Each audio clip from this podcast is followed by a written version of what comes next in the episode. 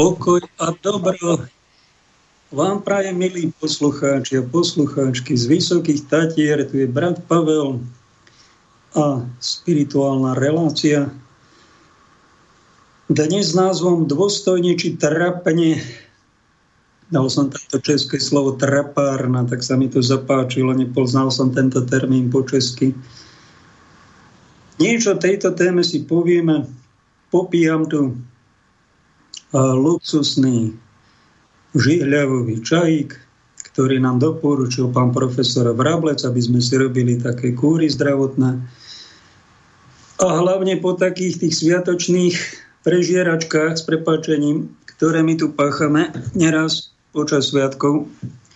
Nesviatkujeme duchovne, ale aspoň to telo zaťažíme, preťažíme alebo mozog preinformujeme a potom sa potrebujeme z toho dostať, lebo zistíme, že to, to cesta ku šťastiu ani k zdraviu nevedie.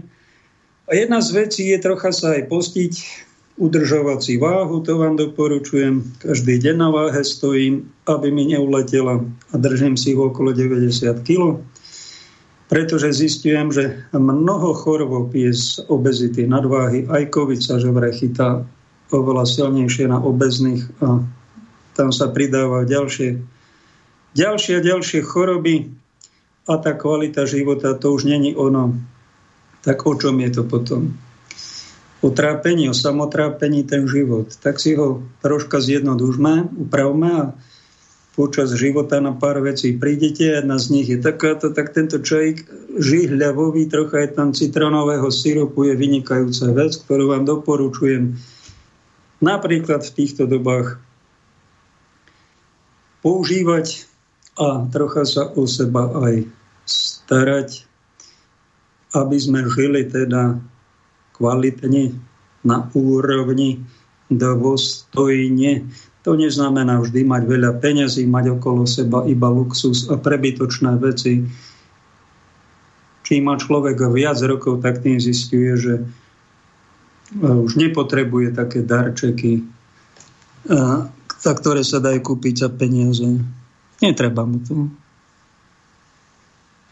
Oveľa väčšie dary si treba všímať, vážiť a napríklad aj niekoho možno obdarovať niečím, čo sa za peniaze kúpiť nedá, alebo si to vyprosiť na kolenách. Aj to je jedna z techník, ktorú by som vám tu mal spomenúť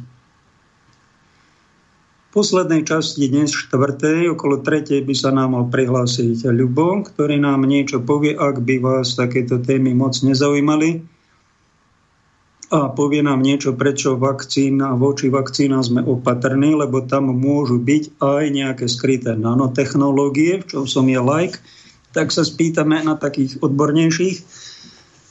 Máme prichystané dnes dve ukážky. V českom jazyku budú jedna pani doktorka za lekárov českých. Niečo zaujímavé povie a jeden pán, ktorý oslovil ministra zdravotníctva v Prahe. A ako dopadol sa dozvieme. A popri tom mám tu nejakých pár myšlienok a nachystaných, ako žiť dôstojne a ako minimalizovať trapasy, pretože to je súčasť nášho života, nejaké trapné situácie, na čo sú tie trapasy dobré, sa pokúsime na to zodpovedať a keď niekto vyvádza okolo nás trapasy a nevieme, čo s tým máme robiť, tak snáď sa nejaký ten nejakú tú myšlienku na povzbudenie, nejaký recept, ako túto situáciu zvládnuť. A dozviete z duchovného hľadiska má medzi poslucháčmi spiritualofilov, ktorí milujú duchovné veci, etické, spirituálne, duchovné veci, cítia, že to je veľmi dôležité niečo.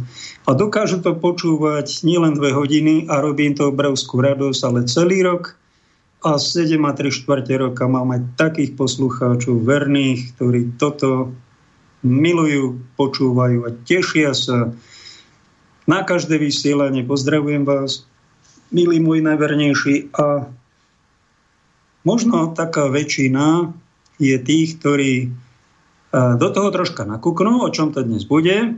A niekedy to zapnú, vypočujú 50 minút, potom to vypnú a potom príde, hostia si zase zapnú a dopo... tak šeli ako útržkovito. Vítam aj vás, ktorí ste možno aj spirituálo fóbovia, ktorí máte pred touto oblasťou strach, pochybnosti, neviete, troška skúšate, e, troška aj vážne, troška aj pochabo, necítite sa, myslíte si, že sú to troška aj hlúposti a trocha aj, že to je vážne. Pre vás je táto relácia zvlášť určená. Áno, a teším sa, ak nejakú to minútku pri tých skakaní, zapínaní, vypínaní, prepínaní, ak to dokážete troška dlhšie je veľký úspech. Modlím sa aj za vás. Som duchovný človek, ktorému doli zverené alternatívne médiá v československom priestore. Mám požehnanie pána bisku, kardinála nášho slovenského, keď som mu to povedal, že pokračujem v misii Antona Hlinku, ktorý vysielal za socializmu v Rádiu Slobodná Európa, tak mi to ani nezakázal, ani ma nedirigoval, nekomandoval, ale ma požehnal, že robím dobrú vec. Ďaká, otec kardinál, ďaká. Čiže ja vlastne som trocha aj jeho hlasom, pretože on už má, blíži sa k 100 rokov, tento náš jeden z najstarších kardinálov na svete. A ja si to cením, vážim. Nad kardinálmi je pápež František, dnes ho máme v takej zvláštnej pozícii. A je to fotka pri jeho návšteve Filipín s tamojším kardinálom, ktorý je nástupcom jeho eminencie kardinála Jozefa Tomka, ktorý bol za Jana Pavla II. Prefekt kongregácie pre evangelizáciu národov. To je najvyššia funkcia v cirkvi pod pápežom, ktorý koordinuje biskupov celého sveta, aj kňazov, aj všetkých misionárov, aby ohlasovali Ježišovo učenie. Robil to, dostal takú dôveru náš pán kardinál Jozef Tomko od slovanského pápeža, že spolupracovali chodil po svete, ale už je na emeritúre, čiže na dôchodku. A nastúpil iný kardinál, teraz je to tento filipínsky, volá sa Tagle, po anglicky by sa to Tagle vysvetľovalo, neviem, ak sa to po filipínsky, tále možno.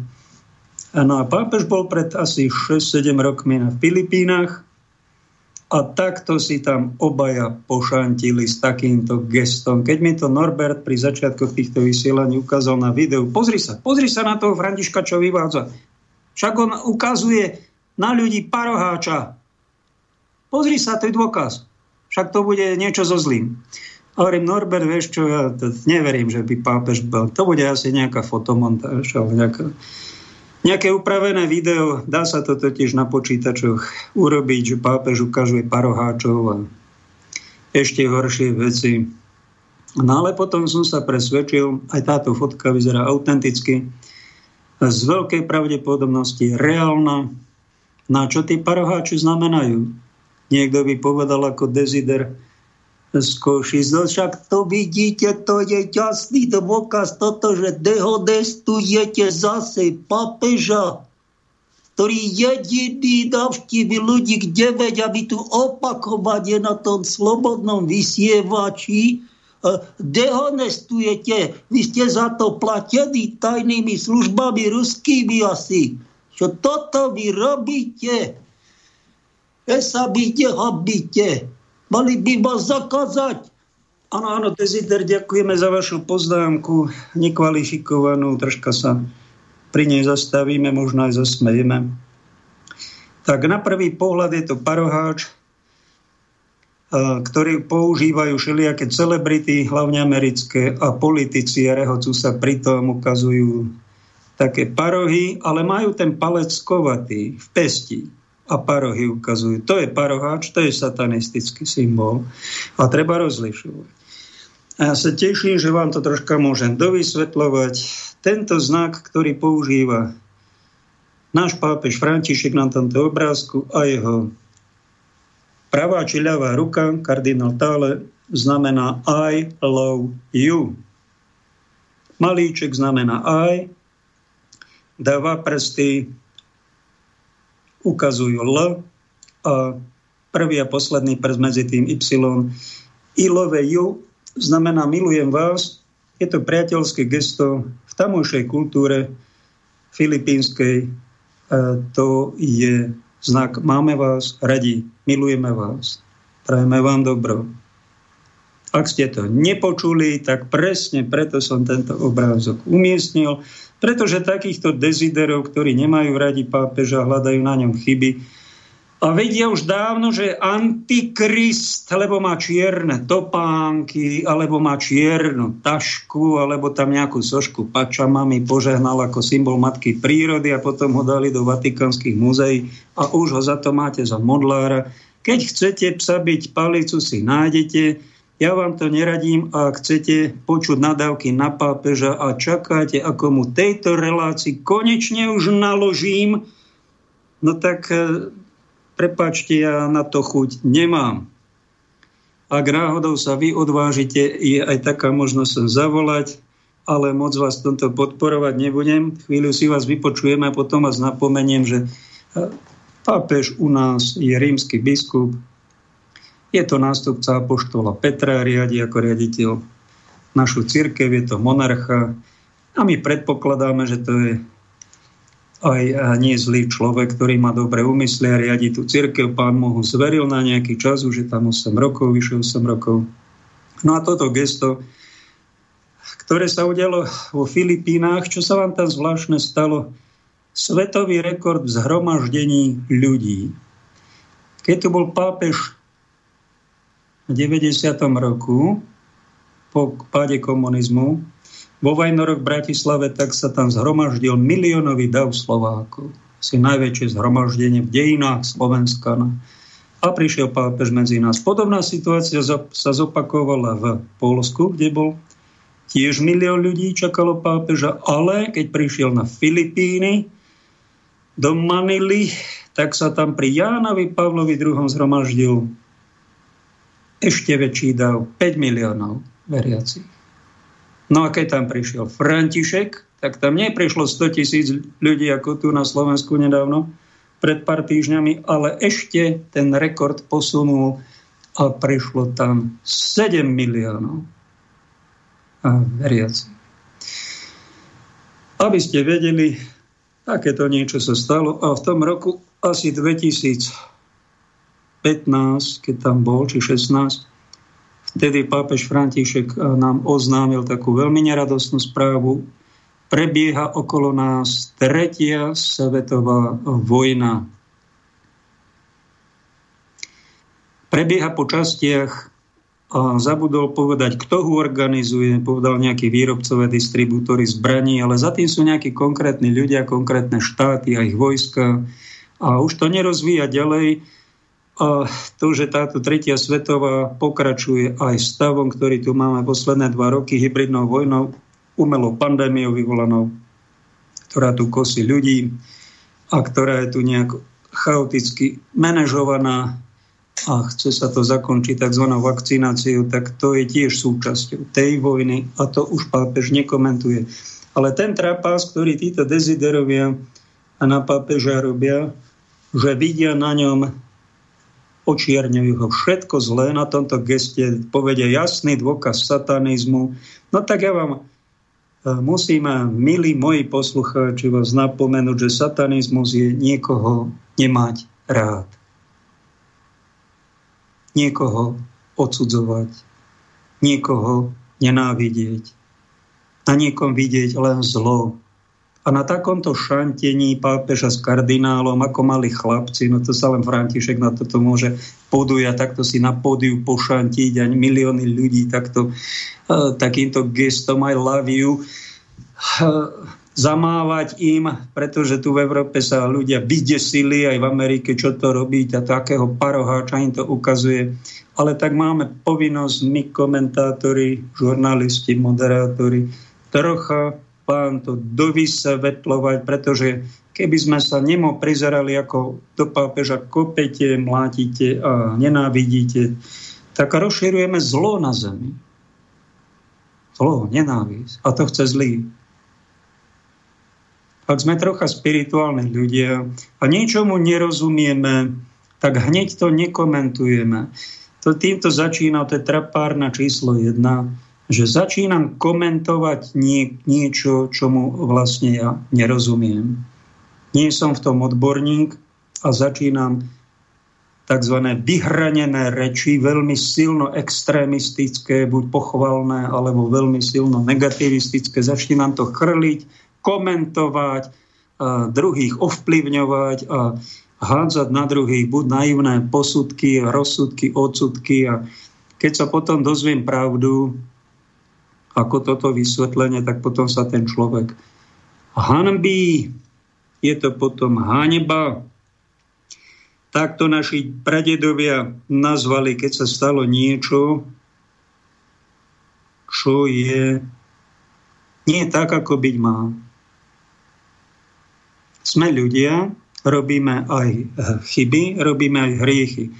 Tu som vám to pripomínal, viackrát aj to pripomeniem, katechizmus ten rozdiel nerobí, to je jedna zo slabín. Tak ho trocha pokarhám, sú tam vynikajúce veci, ale jedna zo slabín je, že nedáva rozdiel medzi chybou a hriechom. Hriech je, že robím vedome niečo, viem, že je to zlé, nepáči sa to Bohu, ja to robím napriek tomu, lebo som zlý, tak to je hriech. No ale chyba, to je niečo, robím niečo, čo si myslím, že je dobré, a počase zistím, že som sa zmýlil, ale mal som dobrú vôľu. To je chyba. A to je veľký rozdiel, keď niekto urobia niečo zlé, keď to robí so zlým úmyslom. To je ťažký hriech, takzvaný, a keď to robí s, s dobrým úmyslom, vo svedomí to má nastavené, že ja robím niečo dobré a potom sa zistí počase, že robím niečo zlé, tak to je chyba. Môže to byť ľahký alebo aj žiadny hriech. No už len keď ťa niekto na to dopredajú upozorne, že robíš chyby, tak a ty to ignoruješ, tak to je potom už to je už potom ani nie hriech, ale trapárna, niečo trapné. Niečo, čo by sme mali vo svojom živote, ak to my zažijeme, ak to my zažijeme, tak e, poučme sa z toho. Polský primás arcibiskup povedal nedávno veľmi peknú vetu, jeho meno si už nepamätám, mám ho tu desi napísaného, že máme, my ľudia máme sklony potešovať každého okolo seba a aj samého seba, ale Zabúdame na to najhlavnejšie, čo náš najväčší trepa. Zabúdame potešovať nášho stavoriteľa, Boha, ktorého nazýva kresťanstvo dobrý otec. Svetý otec v nebi. To je jediný svetý otec. Ak je pápež trošička svetý a, a trocha otcovský, určite je to s malým s a malým o tomu tam dáva veľké S a veľké O z veľkej úcty, tak to je tiež trapošina, pretože Ježiš nám kázal volať svätého Otca iba jedného jediného. A to je Otec v nebi. Naši otcovia fyzicky, keď ich voláme Otec, nech sa páči, není to žiaden hriech, není to žiadna chyba, pretože aj ten Otec má v sebe niečo božské, dal nám život, spolu podiela sa, vychoval nás, stará sa, má niečo z Boha, niečo božské, otcovské, tak mu ten titul otec patrí. A keď nás on vedie k stvoriteľovi, k tomu otcovi s veľkým O, a keď ho chce potešovať, robiť jeho vôľu, tak je to skutočný otec. A zaslúži si rešpekt, úctu, obdiv, vďaku, starostlivosť a tak ďalej. Podobne aj duchovní otcovia, a sú otcovia s malým O, ale ak sa ozaj starajú o duševný, duchovný zdrav svojich ovečiek, parankov, aj ostatných ľudí dobrej vôle a karhajú tých, ktorí idú do zatratenia s láskou, bez odsudzovania, sú ozaj otcovia, starajú sa, patrí im tá úcta, aj ten titul otec, není problém. Keď je to otec malým o, horšie je, keď robíme z pápeža nekritizovateľnú modlu, ktorej sa musíme vraj len klaňať, alebo z otca vlastného robíme modlu a rodičov, že necháme ho páchať aj nejaké trapošiny, aj nejaké hriechy, bez napomenutia, vtedy si už vtedy stráca autoritu aj ten rodič alebo duchovný otec. Duchovný líder už robí trapárnu a už tam by bolo tiež spolutrapné sa podielať mlčaním na tom jeho, na tej jeho chybe, na tej jeho zablúdenosti alebo nevernosti nebeskému Otcovi. Ak, niekto, ak má niekto vyznávať zdravú spiritualitu, mal by teda uznať existenciu Boha Stvoriteľa, dobrého Otca, a potom sa snažiť druhá časť ho nejako potešovať a robiť to, čo ockovi v nebi robí radosť. Takého človeka, muža či ženu spoznáte tak, tak ako spoznáte dobre vychované dieťa, ktoré má dobrých rodičov, tak čo robí to dieťa? No robí tak, aby ten rodič sa z neho tešil. Bol na ňo hrdý, aby nemusel tam na ňo niekto kričať, alebo aby nevzala polícia, alebo do väzenia by nešiel, aby takto nezarmucoval svojich rodičov.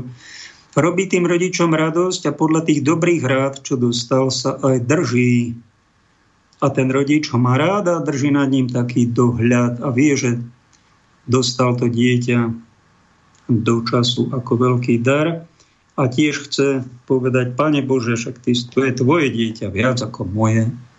Ja som to pochopil, ako matka pochopila, že tá dcera, ten syn, tie moje deti, naše deti s mužom, že to sú, pane, tvoje deti. My ich máme iba požičané. To nie je moje vlastníctvo. Ja musím rešpektovať, keď sú dospelé, ich slobodnú vôľu, slobodné rozhodnutie a keď sa oni rozhodnú ísť úplne inak, ako som im kázal, tak aj keď ma to boli, musím to rešpektovať, pretože sú to dospelí ľudia, ktorí majú svoju dôstojnosť, ľudskú dôstojnosť od samého Boha danú, že sú ľudia. A nesmie sa im nanocovať nejaká vôľa, nejaké náboženstvo, nejaká cesta, po ktorej ideme. To robia rodičia dosť chybu, že svoju cestu nanúcujú svojim deťom a príliš zasahujú do ich vývoja. A chcú, aby to moje dieťa žilo môj život. To je v poriadku, keď je dieťa maloleté, je to úplne v poriadku. Nech žije náš život v rodine a nebudeš tu vymýšľať nejaký buddhizmus či hinduizmus. My sme kresťania a pôjdeš sami do kresťanského kostola. Bodka. Má na to ten rodič právo? Neznásilňuje to dieťa? Má. Má právo si ho aj pokrstiť vo svojej cirkvi, keď sa dohodnú s manželom. V tejto cirkvi budete a budeš poslúchať náš program, pretože Pán Boh rozhodol, že budeš v našej rodine a budeš tu zachovať poriadok. Ale keď už má dieťa 14 a viac rokov, vraj si už má právo zvoliť spirituálnu cestu, to je teda v našom cirkevnom práve katolíckom. A rodič to musí rešpektovať. No a čo máme ďalší zaujímavý predpis, čo možno ostatné cirkvy máte trocha inak, že pre, na manželstvo sa môže rozhodnúť katolík a katolíčka, hádajte v ktorom veku žena, ešte dieťa, e, maloleta 14-ročná a muž, chlapec 16-ročný. Toto máme v cirkevnom práve dlhé, neviem, či staročia, je to tak chránené. Možno ten vek bol v nejakom staročí aj iný.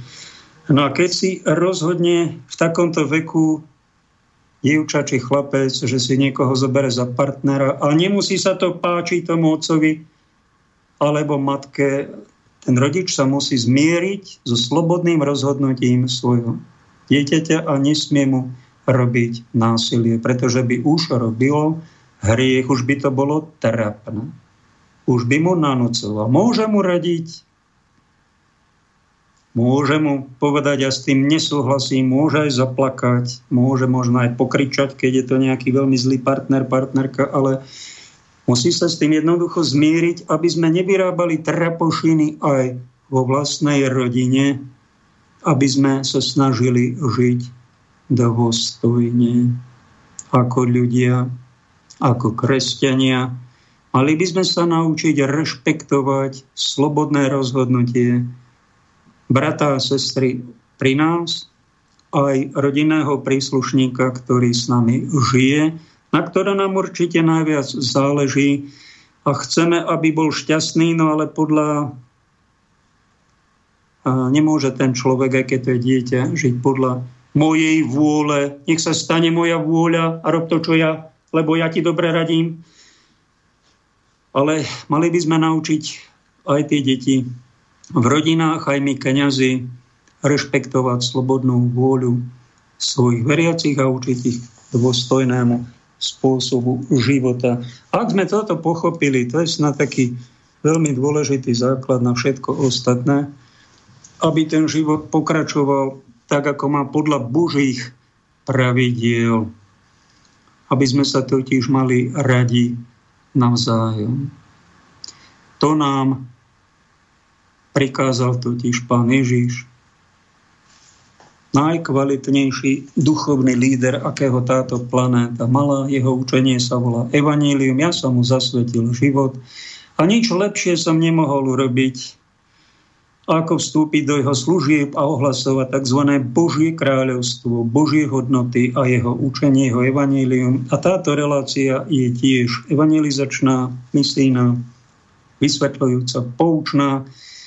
A ďakujem pánovi za túto možnosť takto vyučovať, takto pôsobiť, takto do vás dávať nejakú tú múdrosť, nejaké tie Božie programy, a keď sa tam nejaká nekvalita objaví, ako je nejaká nevedomosť, nejasnosť alebo nejaká neresť, ktorú dlho nejak používame v rodinách, strpčuje nám to život, keď tlačíme na pílu, alebo kto si povedal v jednej rodine, netlač na mňa ako, na, ako tekvicu ma tlačíš do vody. Nevedel som, čo je to tekvicu tlačiť do vody. Páľko, už má 90 rokov, nedávno mi zablahoprela ja jemu, ahoj Paľko, tak v Lopeji mi za domom svojim rodinným zobral tekvicu a začal ho tlačiť do vody, že pozri sa, a potom ho pustila, ona vyplávala na povrch.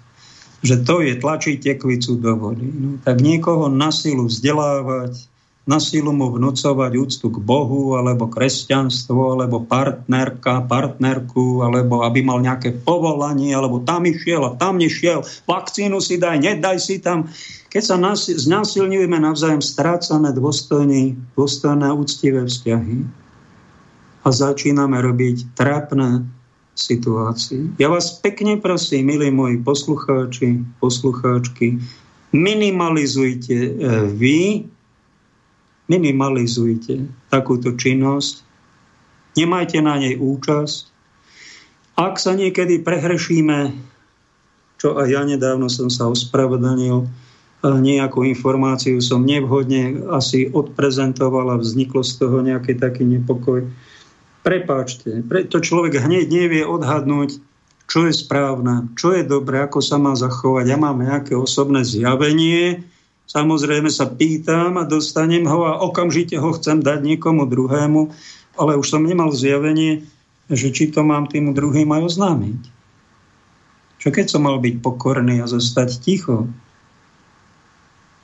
A mal som si to uchovať ako tajemstvo a modliť sa za to a nechať situáciu, nech sa prirodzene vyvinie a možno som to mal oznámiť za pol roka tej osobe, ktorej to patrí a nie a to inej osobe a, tam, a potom, joj Bože, trapošiny, ak robím, pane, prepáč, niekedy nevieme odhadnúť situáciu, nemáme zjavené hneď, čo máme robiť, máme čiastočné niečo odhalené, zjavené a nevieme sa vždy zachovať, tak snažme sa minimalizovať trápnu produkciu zo svojich činoch, vo svojich rečiach, minimalizovať trapné situácie, ktoré sa vyrábajú tým, že ja chcem nanocovať svoj názor, svoju vôľu, svoju cestu a samozrejme všetkým iným.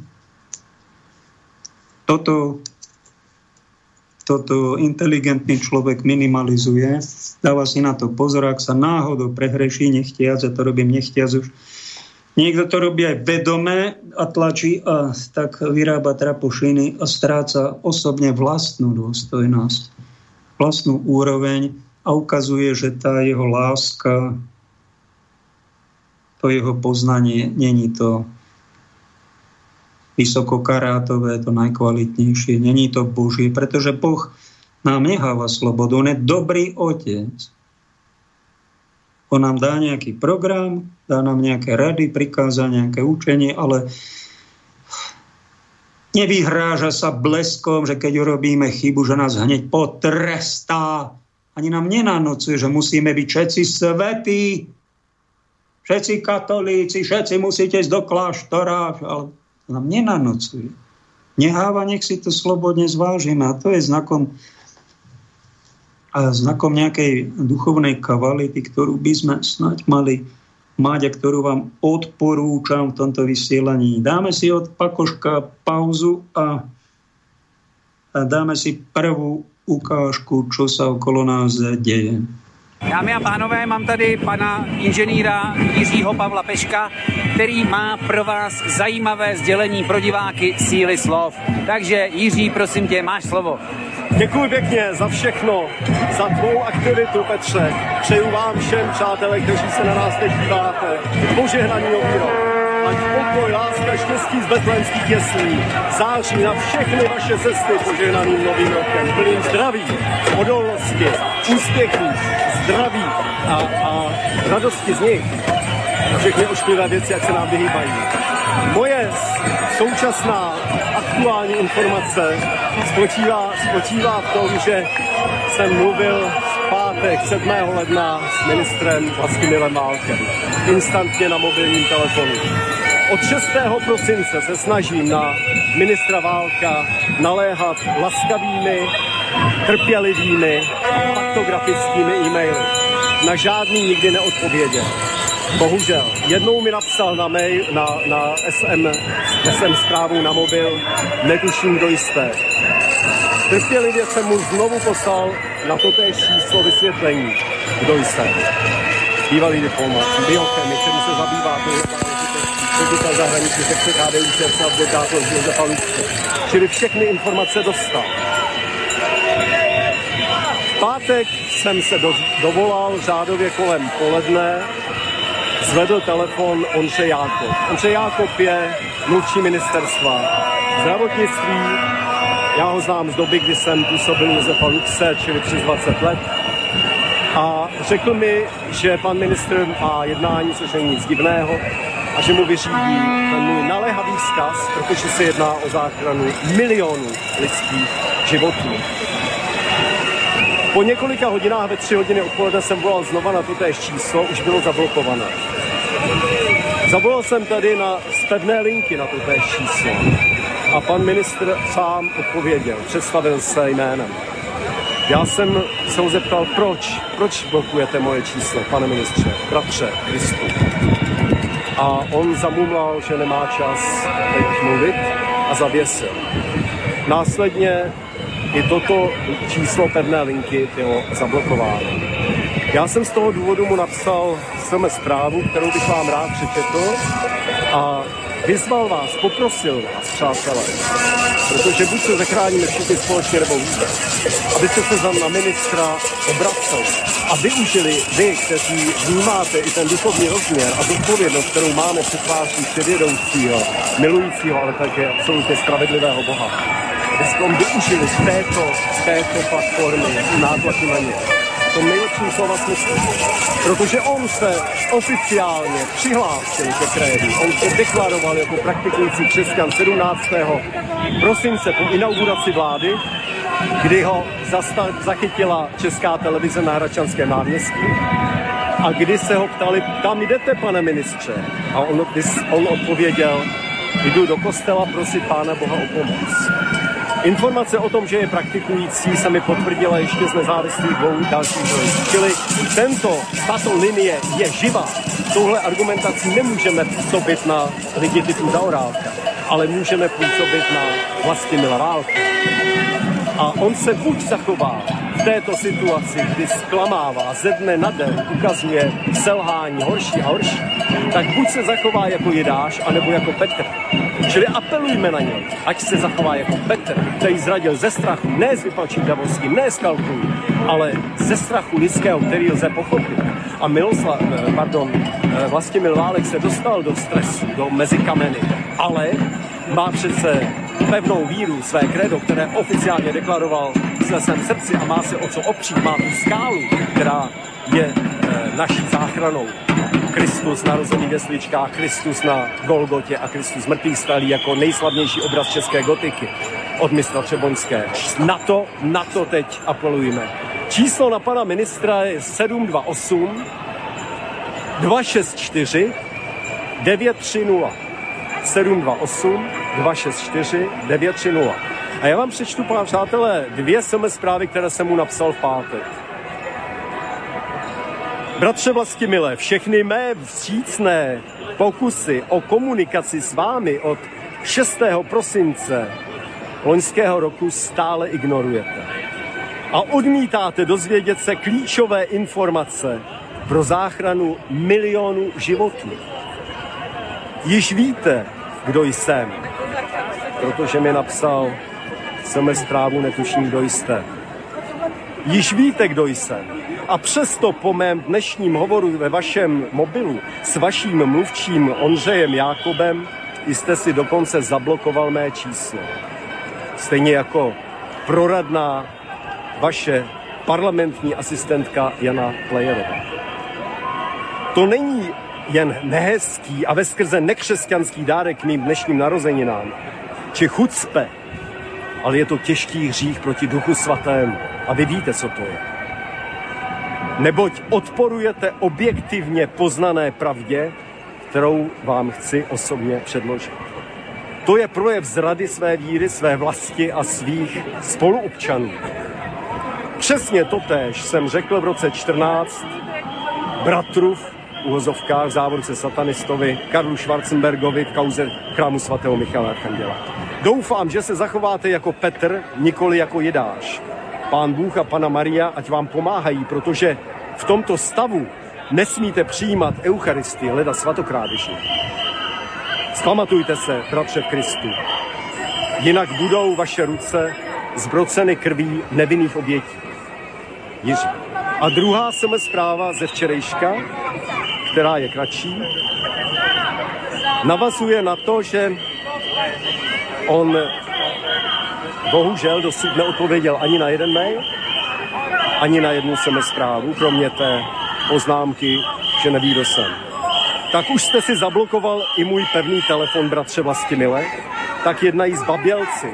A tušíte, kolik jich ještě bude muset, kolik jich ještě budete muset zablokovat, až vám budou volat tisíce lidí z celé naší vlasti, jimž vaše jméno rozhodně není milé, vlastně milé.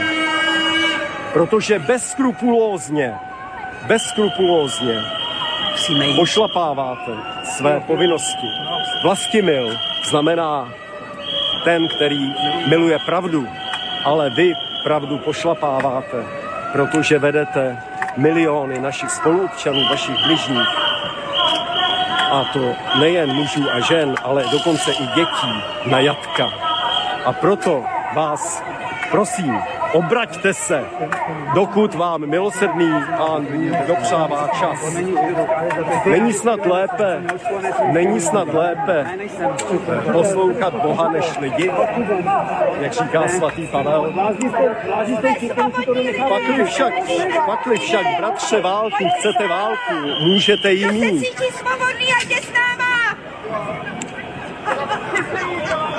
Svědectví čestných lékařů o vaší profesní nekompetenci bude slovy Bible hlásáno sestře.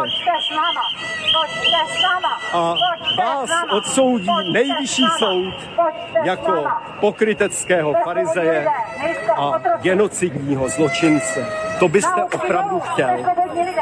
Tak se, bratře, obraťte a konejte upřímné pokání abyste si své krásné jméno Patricio Mil, ten, který miluje pravdu, opravdu zasloužil.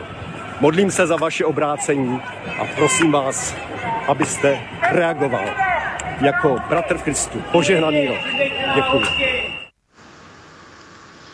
Tak sme si vypočuli svedectvo, prepáčte, trocha slabší záznam, trocha to tam šušťalo, lebo tam ľudia demonstrujú, protestujú proti tým opatreniam vakcinácii násilnej.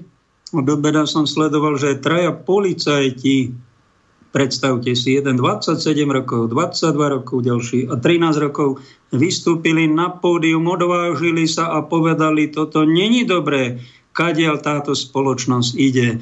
A my chránime, prisahali sme, že budeme chrániť občanov, ústavu a zákony a túto vlast a naša vlast je napadnutá nejakými totalitnými praktikami. Tak sa nám vraciajú revolučné roky po 30 rokoch Uvidíme, ako to bude ďalej pokračovať. A toto bola tiež z demonstrácie veľmi pekný brat kresťan, Jiří Pavel Pešek, sa obratil na tamojšieho ministra zdravotníctva Vlastimil Válek.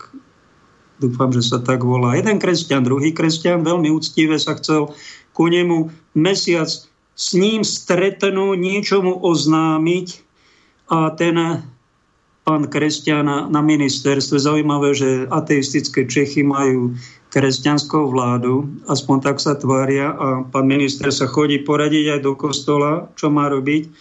No tak mu vypol mobil, ignoruje ho, nedá sa s ním stretnúť, kto ste vy, čo ste, ani, ani ste ho nevy občana nevypočuje. Tak to je arogancia, veľmi nedôstojné niečo, trapárna, ktorú tu zažijete. A to preto, lebo tí, ktorí sú v nejakých funkciách, nepochopili zmysel života, že minister znamená služobník a nie pán. Ten najväčší trapas aj v rodine, keď si niekto myslí, ja som pán, ja tu rozkazujem, a mňa všetci musia poslúchať moje to, čo ja nariadím, keď to povie otec, matka a tie deti sú potom dostrašené, dokrivené a žijú nie svoj život. A není tam láska, úcta. Tak niečo podobné sa deje v spoločnosti, keď minister neslúži, ale panuje, stláva mu stúpla do hlavy, to sa stáva takej hlave, ktorá je dostatočne prázdna, tak ten človek spišnie, badám to aj v cirkvi. Mali sme jedného kamaráta, niekomu je spolužiak, blízky človek. Dali mu mitru na hlavu, vysvetili ho za biskupa a svedčia o ňom viacerí. To je úplne iný človek sláva mu stúpla do hlavy, no tak ale tak obajujeme ho, a však aj má nejakú väčšiu zodpovednosť, tak má aj väčší odstup k tým druhým, no tak ale keď sa už chová arogantne, ani sa nechce stretnúť, schováva sa pred svojimi veriacimi biskup. Však to je trapné. Je hamba. A keď zažívame nejaký trapas, tak odprasujme Boha, prepáč nám, Pane tak ako niektorí zbierajú po Tatrách alebo po svojej dedine papieriky odhodené, lebo sa hambia za to, že tu je. No sa delíme na tých, ktorí tie papieriky rozhadzujú, no na tých, ktorí tie papieriky a bordel zbierajú. No a raz príde vyhodnotenie, jedni budú, ak si myslíte, že skončia všetci rovnako, tak to je trapárna, takáto spiritualita, strašne nespravodlivá, vyslovene ateistická, ktorá tvrdí okrem toho, že stvoriteľ neexistuje, tak vám chce nabulikať, že všetci dopadnete rovnako, skončíte ako vesmírny prach na cintoríne a nebudete mať žiadnu zodpovednosť za svoj život. To je absolútny trapas. No. Ak tak žijú kresťania, to je trapas na druhu a keď má funkciu kresťanstva, toto je príkladom, že nemá hamby, tak to je trapas na tretiu. To vôbec nie je dôstojný život. A, a o kresťanstve, ani o ľudskosti, a to tam ani stopy nie sú. Pícha, strašná, satanská, luciferská pícha v nich pracuje, hráme sa, ja som tu niekto dôležitý, no a ignoruje tých, ktorým má slúžiť. A čomu ten pán kresťan dole chcel tomu ministrovi povedať, no chcel ho upozorniť na nejaké veľmi nepríjemné veci, čo sa deje, čo sa možno ako inžiernier v nejakej svojej oblasti vie a chcel oboznámiť, tak ako sa to stalo našim vedcom, pán doktor Lakota, a pán doktor, ktorý tam bol Janco podpísaný, pán doktor, tuším, Lipták je tam, ešte tam bol nejaký René Balák, ten, čo nedávno zomrel. Ozvali sa našim pánom biskupom, že chcú ísť na stretnutia. Chcú im povedať, že tie vakcíny, ktoré vy doporučujete, páni biskupy aj Vatikán, že nie sú spolahlivé. A niečo vám o tom povieme. Pán Lakota nabral takú odvahu z vedcov, že priamo povedal, ak vy chcete vakcinovať malé deti experimentálnou vakcínou, robíte zločiny. To je jeho vyjadrenie skoro presný citát. Chcel to povedať, chcel to dôvodniť a je odborník, je to vedec v tejto oblasti, vie, čo hovorí, vie, čo rozpráva a ozýva sa, ale nepočul som, že by sa s biskupmi stretli pred pol rokom. Ja som to nepočul. To je trapárna jak, jak delo. A viete, prečo trapárna? Mám tu pred sebou jedného otca, neviem, z ktorej je to krajiny. Je to na Gloria TV, dal som to aj na Facebook. Pod vlastným menom, pozrite si to video šokujúce, hrozivé, niečo strašné. Horšie ako tretia svetová vojna. Viete, čo to môže byť? To je, keď otec, ktorý podľahol propagande, že treba očkovať seba a rodinu aj svoje deti, lebo to zachráni nás pred covidom a uveril tomu, že to nemá žiadne vedľajšie účinky a všetko je bezpečné, veda sa postará, vláde treba dôverovať. No takto v takomto režime on ide žije, išiel do takého očkovacieho centra, tu jeho dceru 11-ročnú zaočkovali a ona mu tam zomrela. Hneď po tej vakcíne. 11-ročné dieťa. A ten otec bol nielen zúfalý, ale skoro zošaleť. Tam uvidíte tie gestá, ako šalí, keď sa tá jeho cerka tam je. Toto chcel ten pán doktor Lakota aj sto iných vecí, čo on vie, naznačiť našim pánom biskupom, že vy, čo doporučujete svojim ovečkám a žehnáte, tie vakcíny robia aj toto. Keby to bol jeden prípad. To sú tisíce zomretých seniorov, zinvalidizovaných ľudí, už milióny tu nejak registrujú, že vraj tie VRC, či čo to tam je. A, a sú tu aj deti, ktoré dieťa, ktoré zomrelo. Pán doktor Lipták povedal za socializmu, keď sa proti tetanu očkovalo a keď zomrel jeden človek, tak rozmýšľalo celé RVHP, to je spoločenstvo tých socialistických štátov, že tam sa to zastaví, to očkovanie taká bola úcta, taký rešpekt voči lekárom, voči ockovaciemu programu, voči vakcínám a voči medicíne a, a rešpekt ateistického režimu voči životu vlastných občanov. Bol takáto nastavenie to bolo. My sme to mali dlhé 10 ročia. Dnes keď sa nejaká vakcína a 10-20 ľudí zomrelo, no tak až potom, keď 30-50 ľudí, keď zomrie v Amerike, a potom sa tá vakcína proti prasacej chrípke zastavila, no tak, lebo to ubližuje. No a teraz, keď máte tisíce ľudí a vy v televízii e, to žehnáte, doporučujete a biskupy, choďte sa, choďte, choďte, nepoviete nič o negatívnych účinkoch vakcín. Pozrite si nupo.szm.sk Desiatky prípadov každý deň nám pribúdajú negatívne účinky aj úmrtia, aj mladých ľudí. Ako jeden chlapec na Kisúciach, 30-ročný, robí e, v, robil v Rakúsku. No kto by nešiel si zarobiť? Mladý človek, chce mať rodinu, chce žiť Možno ho dievča čakalo, neviem, či mal dieťa. Ale mu dali podmienku, musíte byť vakcinovaní, ak chcete ísť do Rakúska, inak vás o tej roboty nepríjmeme. No tak on išiel v dobrej vôli a takisto sa mu to stalo. Dali mu vakcínu a tam sa vystrel a zomrel. Pre Boha. Toto vy žehnáte, však to je nie trapas na tretiu, to je trapas na deviatu. Čo my robíme? Mene Božom? Si spomente, mal som relácia, neviem, či 50 či 100 relácií dozadu. Som to našiel v archívoch. Kto chce veľmi, nájde si to. Keď vypukla druhá svetová vojna, Nemci napadli Polsko fingovaným tam, že Poliaci napadli nejaké rádio tam a zabili tam fiktívne nejakých nemeckých a, a Nemecko sa vrhlo na Polsko a začal Hitler druhú svetovú vojnu. Viete, čo urobili polskí, e, nemeckí biskupy? 27 ich je tuším do dnes sídelných. Požehnali Führera, jeho zbranie aj tú vojnu, pretože Hitler ich oklamal a nabulikal im, že moja historická úloha je poraziť bolševizmus v Rusku. Pretože tam bol problém. Tam bol prevrat, 300-ročnú vládu Romanovovcov, kresťanských cárov tam, kto si vybral, teda zosadil, dal tam ateistický režim, komunistický a bol to problém a začalo sa to expandovať na západ ku nám. Komunizmus, však viete, čo bolo 100 miliónov obetí hrôzy. No a Hitler sa ponúkol nemeckým biskupom, moja historická úloha je poraziť bolševický režim, robiť tu poriadok, tisícročnú ríšu a nemecký národ je na to povolaný.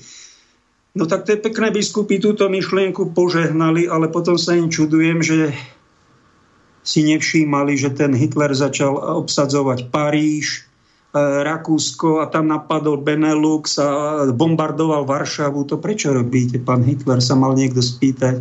Kardinál Bertram ktorý bol na čele biskupskej konferencie nemeckej, dal vyzváňať vraj na všetkých zvonoch Nemecka, že vyhral Hitler a zbombardoval Varšavu. Pre Boha. Takéto trapas. No ale pán redaktor, vy musíte zvážiť aj kontext, však pani biskupy sa za toto nemecky ospravedlnili. A čo sa stalo? No ich to mrzí, no. Ja viem, že sa ospravedlnili pán docent Bambulovič, ale kedy? Po 75 rokoch? Keď skončila druhá svetová už dávno, potom im to docvaklo, že čo to požehnali. Tak podobne niečo požehnávame my dnes. Vy nevidíte, že pápeže v zajati poradcov, ktorí mu toto nepovedia. On si myslí, že tie vakcíny sú asi úplne bezpečné že žiadne úmrtia tuším ani nie sú, ani žiadne vedľajšie účinky. On je v takom režime ide, že to je ako vakcína proti nejakej čiernym kňa, e, ovčím kiahňam alebo nejakej žltačke a že to musíme prijať, lebo to je len dobro a chráni to zdravie. Bude by to chránilo to zdravie, ale prepáčte, ja som zdesený. Mne stačí jedno video, otca, ktorý, mu zabi, ktorý si zabil vlastnú dceru, že ho dovedol do očkovacieho centra. Toto video mi stačí, aby som sa zarozil. Keby som bol na mieste toho otca, ja nechcem ani žiť toto, pozerať sa, že som zabil vlastné dieťa. Ako toto môže niekto sledovať, alebo to ignorovať, alebo žehnať vakcínu ďalej? Ako toto môže? Ja, ja vám poviem, že to není človek. Není to dobrý človek, človek dobrej vôle. Diabol ho tak oslepil, tak zbezcitnil, že povie, a to je jeden prípad a to sa vynia, alebo to sa ani nestalo, to je hoax. Ako toto môžete bagatelizovať, vy neľudia. Ako toto nemô- nevidíte, keby to bol jeden prípad. Tak tie čísla narastajú. Raz hrozíme. A keď to chce niekto povedať svojim, svojim biskupom, svojmu ministrovi, kresťanovi, ktorý sa chodí do kostola, na oblátku tam chodí, či tam Krista príjma, sa ide poradiť a druhý kresťan sa do nemôže mu dovolať. To je čo? To je dôstojný život? Nie. Je trapárna. Co tady my pácháme? My sa nemilujeme, my sa nenávidíme. My máme radi pravdu. A potom, keď prejde tretia svetová a budeme rátať milióny postihnutých, pošahaných, zinvalidizovaných, mŕtvych, tak potom sa budeme hambiť a pôjdeme sa z toho asi vyspovedať. Aha. No však, ale to, toto, je, toto je viera. Nerobme si posmech. Toto nám, takúto vieru nám Pán Ježiš nepriniesol, takú trapa, trapnú, nedôstojnú, zadrychmanú, zachrápanú, ohlúpnutú. Pán technik, prosím, dajme nejakú druhú kážku pani doktorky, ktorá hovorí odborným jazykom na jednej lekárskej konferencii, tiež v českom jazyku a už ten záznam bude snáď troška lepší. Mé jméno je Dana Vorlíčková, jsem lékařka s atestací, dobrá, jsem lékařka s atestací v oboru ginekologie porodnictví, vystudovala jsem první lékařskou fakultu, eh, obor všeobecné lékařství. Já to raději přečtu, abych nenatahovala zbytečně časový limit. Tak, asi všichni mluvčí a tady na tiskové konferenci chceme vyjádřit odpor k nesvobodě a povinné vakcinaci. Ráda bych tedy hovořila jménem všech, kteří byli k tomuto šílenému experimentu dotlačeni, ať už z důvodu zaměstnání, či podlehli řečem o sobeckosti, nebo aby mohli alespoň trochu normálně žít.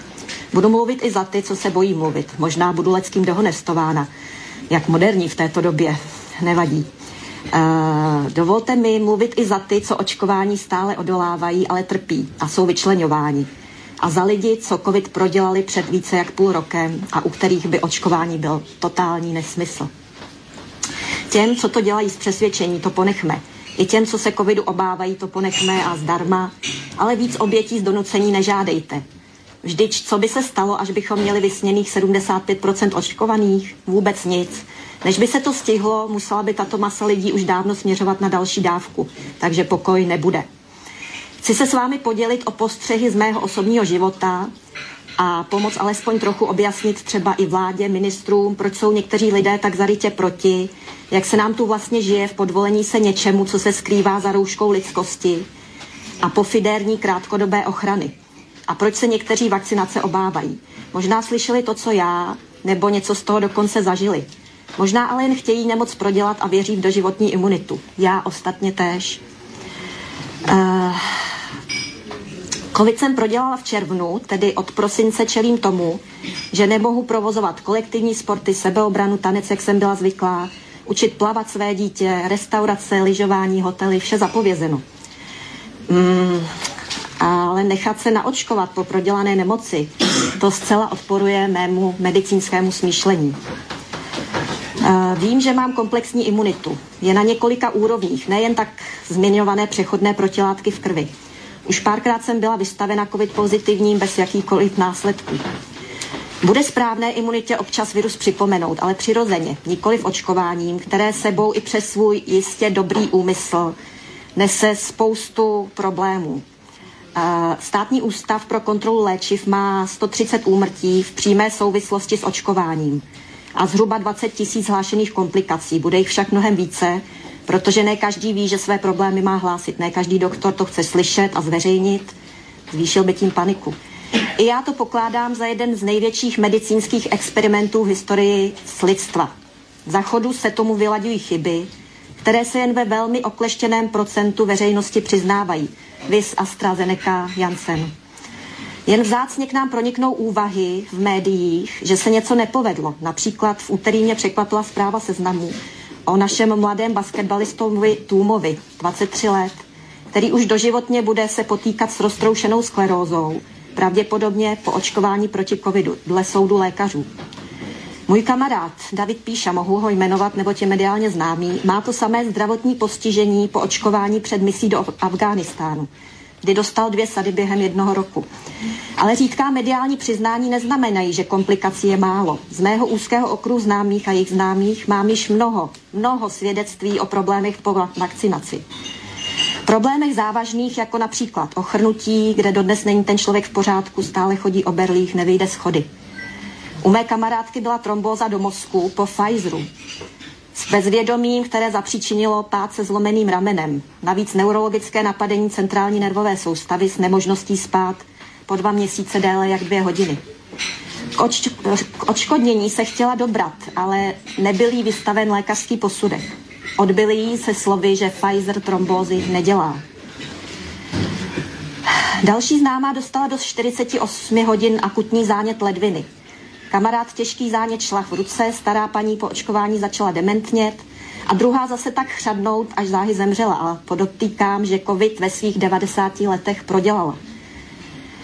Uh, nikoho ale nenapadlo, že když ji nechají půl roku po prodělání nemoci naočkovat, že nastartuje její smrt. Její úmrtí nikdo nedá do souvislosti, tím si je jistá jen její blízká rodina. Vím i o případu potratu těhotné naočkované maminky v 28. týdnu těhotenství. Závěr pitvy, sraženina a umrtí plodu. Říkali mi o nulovém spermiogramu po očkování. Jsou to všechno náhody, domněnky, nemá to váhu, nemá to s očkováním co dělat. Srdeční problémy typu angina pectoris, kde byl pacient řádně vyšetřen až po dvou měsících. Možná jen proto, že ve dveřích řekl, že to pozoruje po očkování. Dokonce i úmrtí mladých naočkovaných lidí do 40 let. Zpráva přímo od zdravotníků z Moravy, kteří dostali zákaz o tom mluvit. Eh, kdyby to alespoň nějak fungovalo, ale pět měsíců, dva měsíce, ten virus ze světa nezmizí. Jen to všechno posunujeme v čase. Proto je teď na JIPu víc nenaočkovaných. Těm očkovaným to jen posunujeme v čase. Ano, to je potřeba, aby nemocnice stíhaly. Chci vyjádřit ústu. Ověřené je však, že si poradili i z 20 tisíci případy na den. Tak proč jsme se například v létě dusili v rouškách, v MHD, v obchodech, když bylo maximálně 200 případů na, na den? Roušky jsou pro lidi také dost škodlivé, moc lidí si to však neuvědomuje. Když pominu, jaké procentuálně nevhodné složení vzduchu dýcháme, tak ve vlhku namnožené například střevní bakterie, plísně a tak dále, které naše řasinky poslali z průdušek ven, ale znovu jsme je ještě namnoženější vdechli zpět, se mohou následně v plicích uchytit. Neboť kolik procent lidí si mění roušku předpisově, maximálně po 8 hodinách? Co všechno zničíme v zájmu zachránit za každou cenu každého? Kolik nás to bude stát? Je mi smutno, když vidím, jak naše úspory šmahem letí dolů, ceny nahoru. O energiích ví asi každý, zelená politika EU. Ale všimli jste si, jak rychle rostou ceny potravin? Co psychické trauma celé naší společnosti? Kolik lidí utrpělo odkládanými medicínskými zákroky? Kolik jich ztratilo svůj podnik, penzion, restauraci? Začali trpět existencionálními problémy. Kolik lidí se ze stresu přivodilo vážnou nemoc? Bez pohybu zvýšilo váhu? A naše děti, dovedete si vůbec představit víc schody v roušce, několikrát denně v čtyřpatrové škole s těžkou taškou? Jak i sociálně trpí? Nebo dovedete si představit rodit v roušce? Nehorazné. Ve stěžejní době, kdy dítě potřebuje nejvíce kyslíku. To se stalo v počátku hysterie koncem března 2020. Já jsem naštěstí rodila s testem, který mi ale provedl asi jen letmo zaškolený personál a to tak bolestivě, že to snad předčilo porodní bolesti. Smrtnost celosvětově zhruba dva lidi ze sta, většinou staří, polymorbidní, obézní. Ta smrtnost by mohla být alarmující pro některé a ti by se například mohli pokusit zhubnout, ale aby se tak dostali pryč z rizikové skupiny. A k tomu jim přeočkovávání po pěti měsících dá čas k tomu potřebný. Ať se očkují i staří lidé, kteří chtějí, nebo ti, co užívají hrsti léků, ale mladé, ty nechte žít. Ať sportují, řádně se vzdělávají, ať nemusí trávit dětství neustálým běháním na testy. Nezatěžujme je očkováním, častými karanténami, kdy nemohou ani na kroužky, jež mají zaplaceny. Mladí lidé nemocnice nezahltí a na ostatní to přenášejí stejně, ať očkovaní nebo neočkovaní. Prioritou každého z nás by měla být předně ochrana vlastního zdraví a svých blízkých, zdraví svých dětí. Je to snad špatně? Protože až na misku vah, kdy doktoři vždy zvažují rizika versus benefit, spadne jako riziko nešťastnou náhodou například vaše poškození zdraví. Ať už rouškováním, testováním z nosohotanu, stresováním se či očkováním. Pochybuju, že se alespoň někdo omluví. Ten voják s roztroušenou sklerózou, Kdyby nebylo nadace, neměl by ani elektrický vozík. Můžeme chtít chránit ostatní, ale ne na úkor vlastního zdraví. Pokud se očkování bojíme, někdy i oprávněně, když nemá dokončené klinické studie, ty budou až za dva roky, eh, tak vymáhat ho pod hrozbou například ztráty zaměstnání je daleko za hranicí etiky a morálky. O svém těle si každý musí rozhodovat sám, jinak je to proti základním lidským právům. Nejsem proti jiné vakcinaci dětí, tam už je to snad léty vyladěné, zhruba od 60. let a chrání nás to před smrtností jiného kalibru, 10, 20 i 30% podle nemoci. A hlavně to nedostanou každého půl roku. Ale současné opakované očkování každých pět měsíců, hovoří se i o čtyřech, považuji za velký hazard se zdravím. Například ohledně autoimunitních chorob. Při kulminovaném podání bych byla velmi na pozoru. Nechci strašit, ale chci to říct, protože v médiích jsou jen úlomky, zdá se, a diskuze jsou tvrdě cenzurovány. Nevím, proč žijeme stále v demokracii. Věřím, že vláda dostojí svým slibům a co nejdříve zruší očkování lidí na 60 let. Nejistota, kterou ve společnosti svým otálením způsobuje, je velmi negativní. Chtěla bych tedy apelovat na nutnost změny týkající se těch, co COVID prodělali a jejich dosavatního vyřazení ze společnosti po půlročním vypršení certifikátu ke svobodě. Ti už nejsou hrozbou, naopak jejich statečnost v pozadí se zdravým životním stylem a důvěra ve vlastní imunitní systém byla, je a bude pro společnost to stěžejní, co je třeba. Znám dost takových slušných lidí, jimž vadí žít na hranici ilegality. Ač nechtějí, jsou tlačeni k tomu, že přestávají respektovat vládní nařízení, neboť kdo dá 750 korun za PCR navíc, aby si jen došel na oběd? Tak by to nemělo být. Vládní instituce by se měly respektovat. Místo toho lidé učí své děti obcházet, falšovat, lhát. Například to, že když do testu nic ze slic nic nedám, nic pozitivního se tam neprokáže. A jak škodí pravidelné testování při výtěrech z nosohotanů?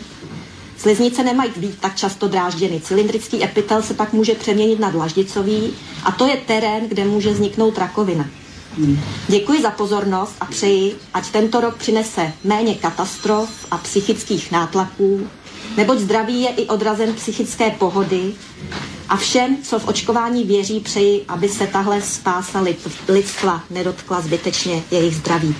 Děkuji. Ďakujem, pani doktorka, za vaše svedectvo. Hlasy týchto doktorov, odvážnych lekárov, lekárik, vedcov pribúdajú. To, že sú vyrazovaní z mainstreamových médií, jasný znak, e, že tu je zámer, že sme vo vojne.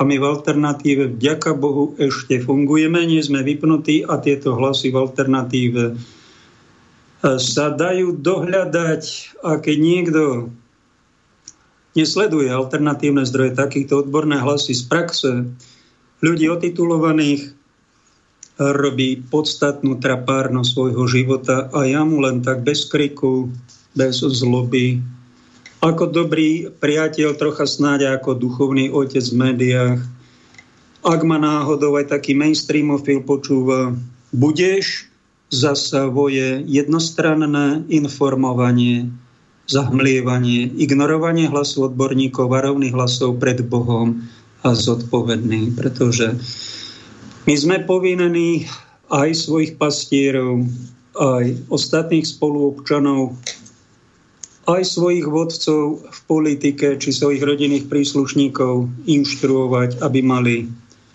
troška nie iba jednostranné informácie, ktoré im môžu zabiť a vlastné dieťa, keď uveria nejakej nevhodnej, či komunistickej, či kapitalistickej, či vakcinofilnej propagande. Pekne ďakujem Miloslavovi a Terezii. Pani Terezia, ďakujem z Kešmarku syna poslala. Doniesli mi pár vecí, tak som mal bohaté Vianoce. Pán Boh vám zaplať za podporu. umeniežiť.eu Mária prikýva, že môžem prísť jaslička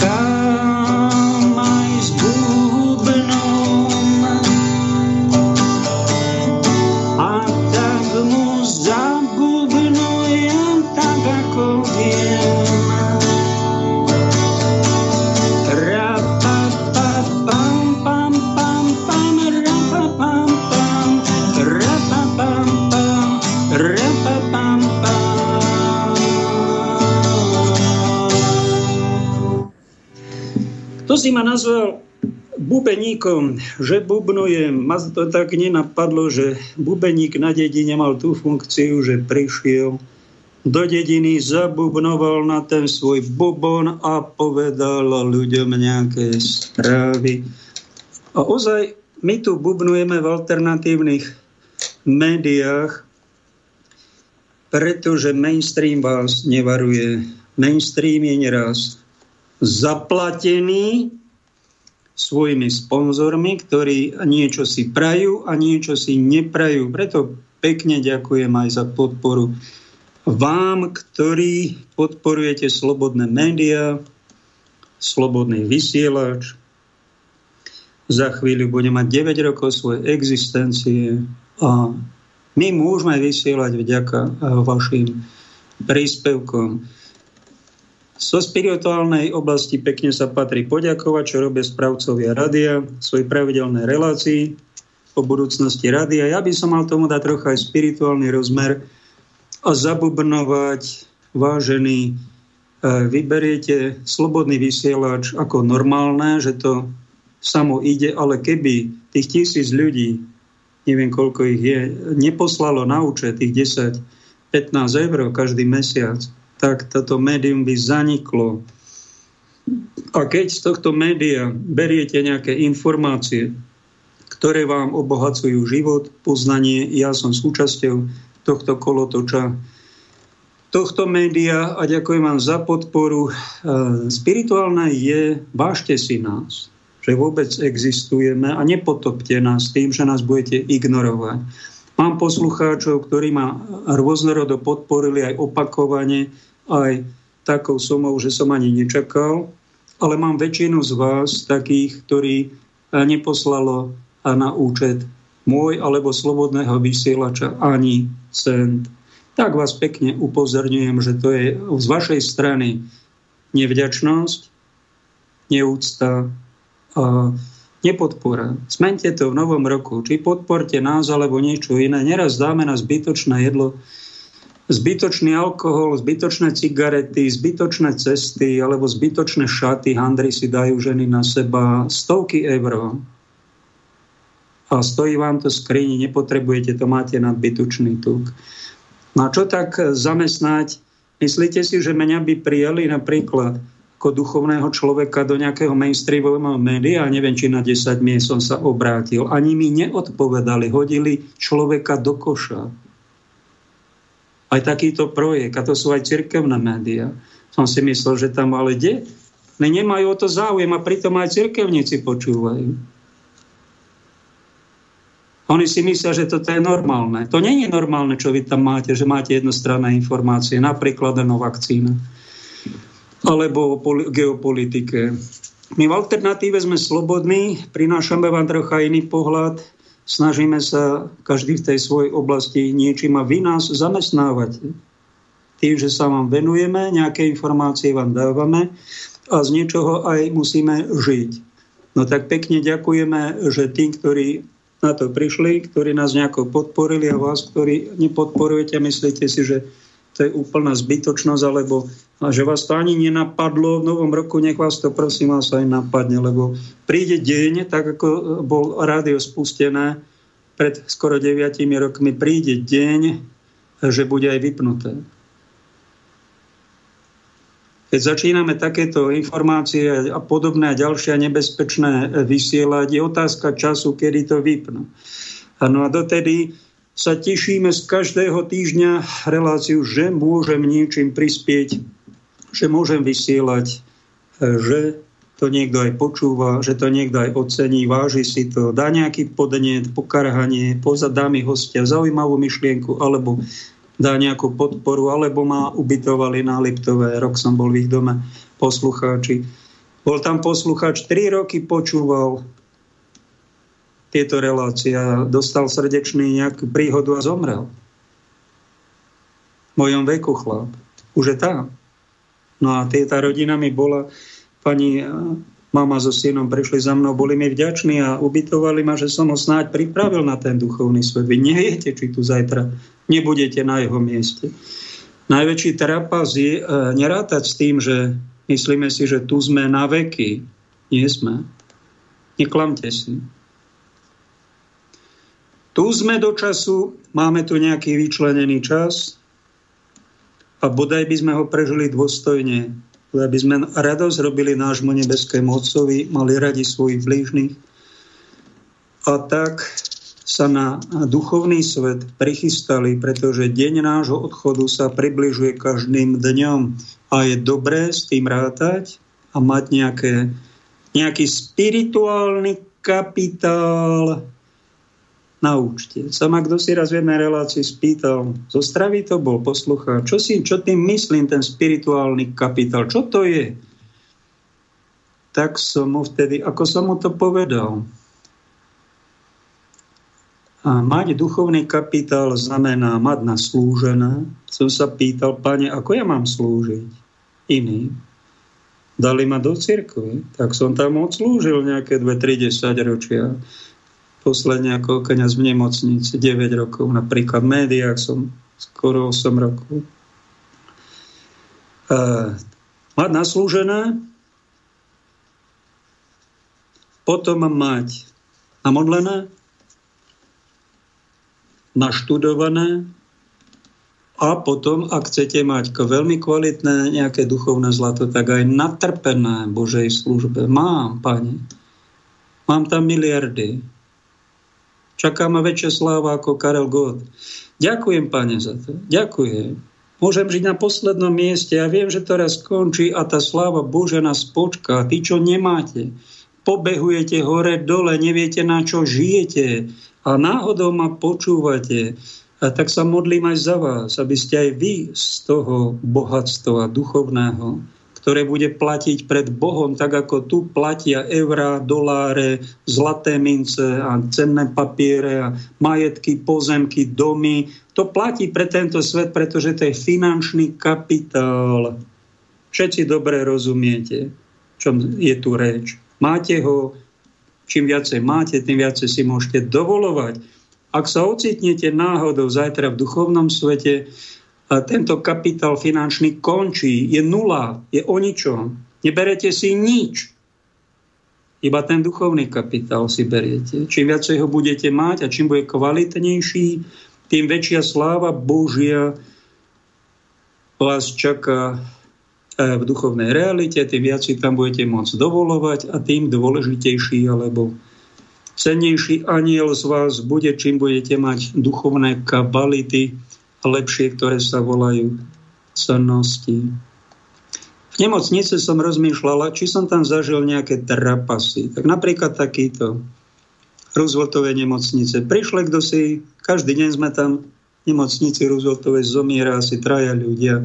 Zazvoní telefón, tam a tam zomiera človek, tak kniaz, ktorý je tam, všetko nechá, obleče si plášť a ide na to oddelenie, dajme tomu na 10. poschode B1 a tam na nejaké internú výsku a tam zomiera človek, väčšinou už bol bezvedomý, tak sa nad ním pomodlí, dá mu rozhrešenie od hriechov. My kňazi sme to dostali, že máme právo odpúšťať mene Kristovom hriechy, tak som to veľmi láskavo vyslúžil a pomazal som ho olejom, tzv. posledným pomazaním, ešte som mu dal nejaké požehnanie s tzv. odpustkami, ktoré moc nemáte radi mnohí, tak radšej to nebudem ani rozvádzať. Takto sú aj traja ľudia za deň. Keď sme mali službu, tam som bol niekedy 10 hodín, tak to sa stávalo úplne bežne. A raz mi tak prišla nejaká dcera povedať, že poďte prosím vás za môjim otcom, ktorý zomrel, poďte ho zaopatriť. No však to je trápne, on zomrel a ja teraz mám mŕtvého ísť zaopatriť a to ste ho prečo nenahlásili, keď bol privedomý? No tak ale my sme ho nechceli zastrašiť, že zomiera, no tak no to, to musíte pochopiť. No tak ale viete čo, no tak to je nepríjemné, ale išiel som, učil nás pán profesor na pastorálke v Rable, že do dvoch hodín ešte tá duša vraj opúšťa telo, už bola priklita v plachte, sa mi to stalo niekoľkokrát. Tak som tam podmienečne tú sviatosť pomazenia vyslúžil, ale od tej cery to bolo trapás.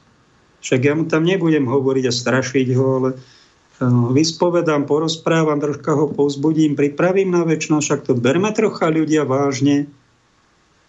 Není prkotina, duchovný život, prijať sviatosti vzťah k Bohu, však všetci sa na to chystáme a tým úcta k tomu rodičovi to neznamená nehať ho zomrieť a potom farárovi nech ho tam pokropí svatenou vodičkou a, a dáme mu, že to je všetko, to to je trapná. Ďalší trapas, čo sa mi stal, bol na štvrtom poschodí B2 hematológie. Zavolali ma nejakého pacienta, tak som si ho vyhľadal, keď som, si, keď som tak tričku chodil po nemocnice, tak tie sestričky, a tam, tam, tam, choďte, tam, hen tam choďte, tak sa ku mne chovali jak nejakému držbárovi. a vedeli, že som kňaz. A keď som si dal ten kolárik, tú košelu kňažskú s tým kolárikom pod krkom, a viete, čo myslím, kňažský, no tak všetky sestričky 12 poschodí na B jednotke, 12 na všetky do jednej obrovská úcta ku mne ako osobe, ako kniazovi, ako, ako k niečomu ešte ako ministrovi zdravotníctva. Nech sa páči, dôstojný pán, áno, tam poďte, idem na, na tú izbu, doprevadím vás, tam je ten na ten pacient. Ja som videl tak košela, som ten istý človek bol, mal som to istú sviatosť oltárnu, ale úplne iná úcta tie košel, tie šaty robia s tými ženami čary. No tak som to pochopil, tak som tú košelu kňažku potom už stále nosil, ako nám to teda predstavení povedali, lebo som to tedy nechápal, že prečo to máme. Tak do jednej takej izby som prišiel na hematológiu a ten mladý muž nahnevane na mne. Vy ste kňaz? Tam sú dvere, vypadnite. Čo by ste urobili? Tak prepáčte, no nahlásili mi vaše meno, tak som prišiel, ale aj, aj som mlčal, som ten, a vyslal som mu, viete čo, vyslal som mu Kristovú lásku. On vyslal na mňa zlobu, a asi sa hneval na pána Boha za to, že možno chcel byť so svojou frajerkou a musí byť na hematológii a možno tam mal byť, ja neviem, aj pol roka sú tam prípady. Ak sa možno hneval a ja som mu zosobňoval toho Boha, tak vyslal na mňa zlobu, tak ja som mu vyslal Kristovú lásku a som ticho odišiel povinnosť som si splnil. No a na druhý deň som tam prišiel, predstavte si, do tej istej izby som nakúkol a on taký veľmi úctivý ku mne. A prepáč, prepáčte, ja som, ja som mal zlý deň. Tak sa ospravedlňoval a s veľkou úctou sme sa nejako komunikovali. To, že som mu tú lásku vyslal, to vám chcem dať ako taký návod na trapas, že keď niekto robí trapasy pred vašimi očami, či v robote, či je to váš kamarát, či niekto v rodine robí, nezjabte na ňo. Nenanúcujte mu, nekričte, neobvinujte, neurážajte, peklom sa mu nevyhrážajte. Niekedy zostaňte ticho, pozorujte to a vyšlite na ňo Kristovu lásku. To zaberám. Ako máte, ste Božej milosti, tak tá Kristova láska cez vaše oči účinkuje a robí takéto malé zázračíky. To som zbadal aj v škole, deti, ktoré mi vyrušovali, som sa tak naučil robiť zle, vyletieť a kričať na ňo, to je také primitívne, tak som to ja sám robil ako taký debo. A potom som na to prišiel, že tie deti netreba hneď karhať, treba ich mať rád. A keď aj nejaký puberťak tam v tej lavici vy, niečo vyvádza, tak som chvíľku bol ticho, stíšil som sa, vyslal som mu Kristovú lásku zo srdca, z mozgu, cez oči, sklopil som oči, ale Kristovú lásku. A potom som bol prísny. A zrazu také ticho. Taký rešpekt. Ho by ste kúkali, taký malý zázrak. No to, to je tá Božia moc ktorá pôsobí, alebo na tom štvrtom poschodí som sa vtedy veľmi modlil. Pán mi dal dosť veľké utrpenie, trvalo 5,5 roka a zosobňovalo sa to v jednej sestričke, ktorá na to hematológiu vtedy robila. Pán mi to tak dal. A prišiel som až po rokoch na to, prečo to tak bolo. Nemal som s ňou nič, to teraz už prešlo koľko, aj 18 rokov odtedy. Ale mal som ho nejak v srdci, do som trpel, do som sa za ňu modlil. A tam sa niečo potom deje. A výsledok tých modlitieb bolo napríklad toto, že tam bola nejaká pani,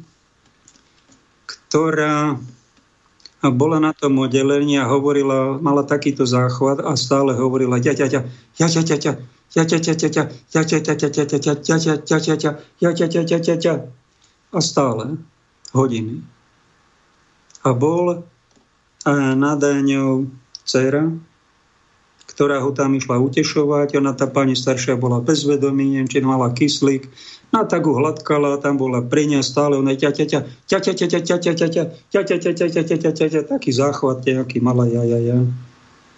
A tak mi kázali vyslúžiť pomazanie chorých. Tak som tam prišiel, pekne očenáš, zdravá, predtým pár slov s tou dcerou podebatili, že to vaša matka, ja som kniaz, tak som prišiel. Už pani je bezvedomí, len toto také ja, ja stále. Ak som sa vyslúžil, dal som na ňu ruku, to je taký zvláštny pri sviatosti pomazania chorých, to protestanti, pani farárka tam kúkala na nás, čo my to robíme. Niekedy po omši tam zostalo aj 30 chorých, dali sme na nich ruky a potom sme ich pomazali olejom na čelo a na dlane rúk a tá sviatosť účinkuje. Sám som mu raz v živote prijal, keď mi bolo na zošalenie a tá bolesť mi odišla. A preto som ho rada aj vysluhovala, tak verím, že sa tam nejaká milosť Božia tých ľudí dotýka. A čo sa stalo tejto pane z Jajaja? Predstavte si, ako som na ňu položil ruku a pomazal som ho tým olejom na čelo, na ruky a tá dcera sa na to pozerala priamy prenos a tá pani zrazu zmokla. Po niekoľkých dňoch ja, ja, ja, ja, ja, ja po takom záchvate zrazu bolo ticho ako šibnutím čarovného prútika.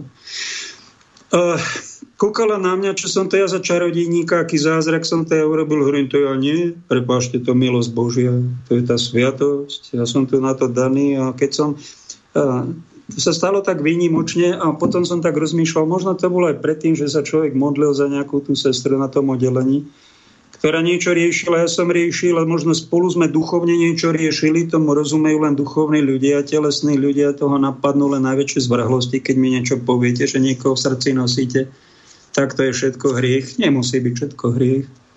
Niekedy to takto pán dá a niečo, niečo tým sleduje a keď niekto aj trpí za niečo, potom sa to takto a inak vyučinkuje a my sa dozvedáme ten Boží plán, ktorý je s každým z nás úplne originálny a pán nám chystá všelijaké prekvapenia, ak ho máme radi, ak mu slúžime, ak sa snažíme žiť dôstojne, hľadať jeho vôľu, ak sa snažíme teda tie svoje trapasy mikrotrapasovať a minimalizovať, aby sme ich nevyrábali, ale aby sme boli trocha iným vzorom a nejakého toho dôstojného života, ktorý môže mať v sebe snáď aj troška niečo sveté, tak nenápadne, ak máme teda dočinenia s nejakým duchom svetým. To je totiž tá správna spiritualita. Najväčší trapas je, keď niekto robí spiritualitu. A zistíte po nejakých desaťročiach, že vzýval, že mali rebrík síce opretý niekde hore oblak, ale ten oblak tam bol e, nie do neba, tam, kde sú všetci svetí a pán Boh, ale do nejakého ezoterického, nejakého divného sveta. A ten duch, ktorého tam zývali, bol duch nesvetý. To je trapas najväčšie, najväčšie nepríjemné prekvapenie tých, ktorí podcenili kresťanstvo. Dáme si pesničku, pán technika, vytočíme hostia po nej.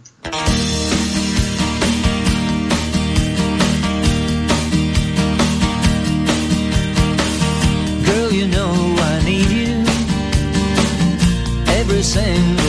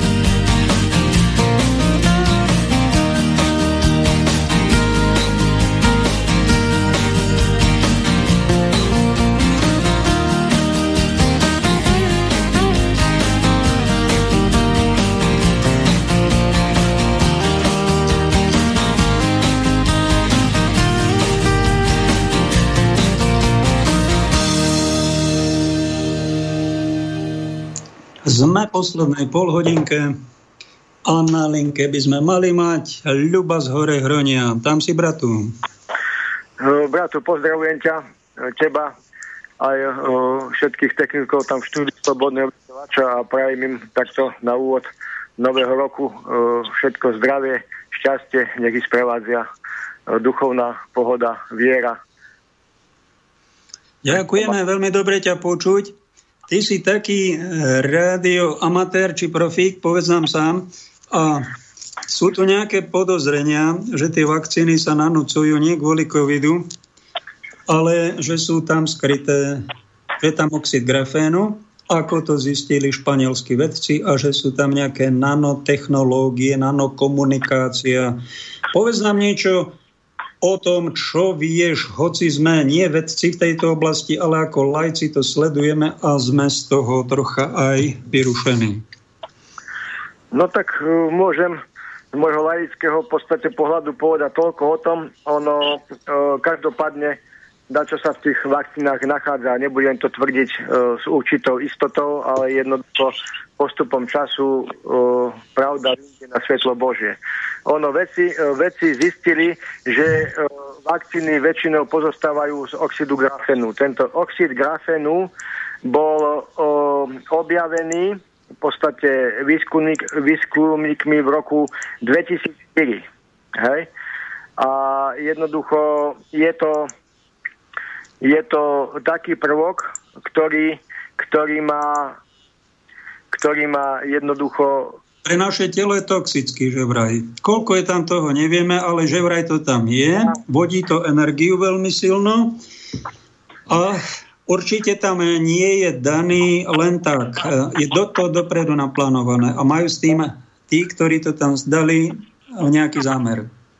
Podľa, podľa vedeckého týmu uh, takého profesora Gemina uh, elektróny, uh, ktoré sa v grafene nachádzajú, majú iné vlastnosti, ako by sme predpokladali. Hej, pri žiadnom inom materiáli neboli doteraz spozorované takéto vlastnosti správania sa elektrónov. Hej, ich pohyb sa dá opísať uh, bez akejkoľvek efektívnej hmotnej, uh, hmotnosti a jeho rýchlosť sa približuje k rýchlosti svetla.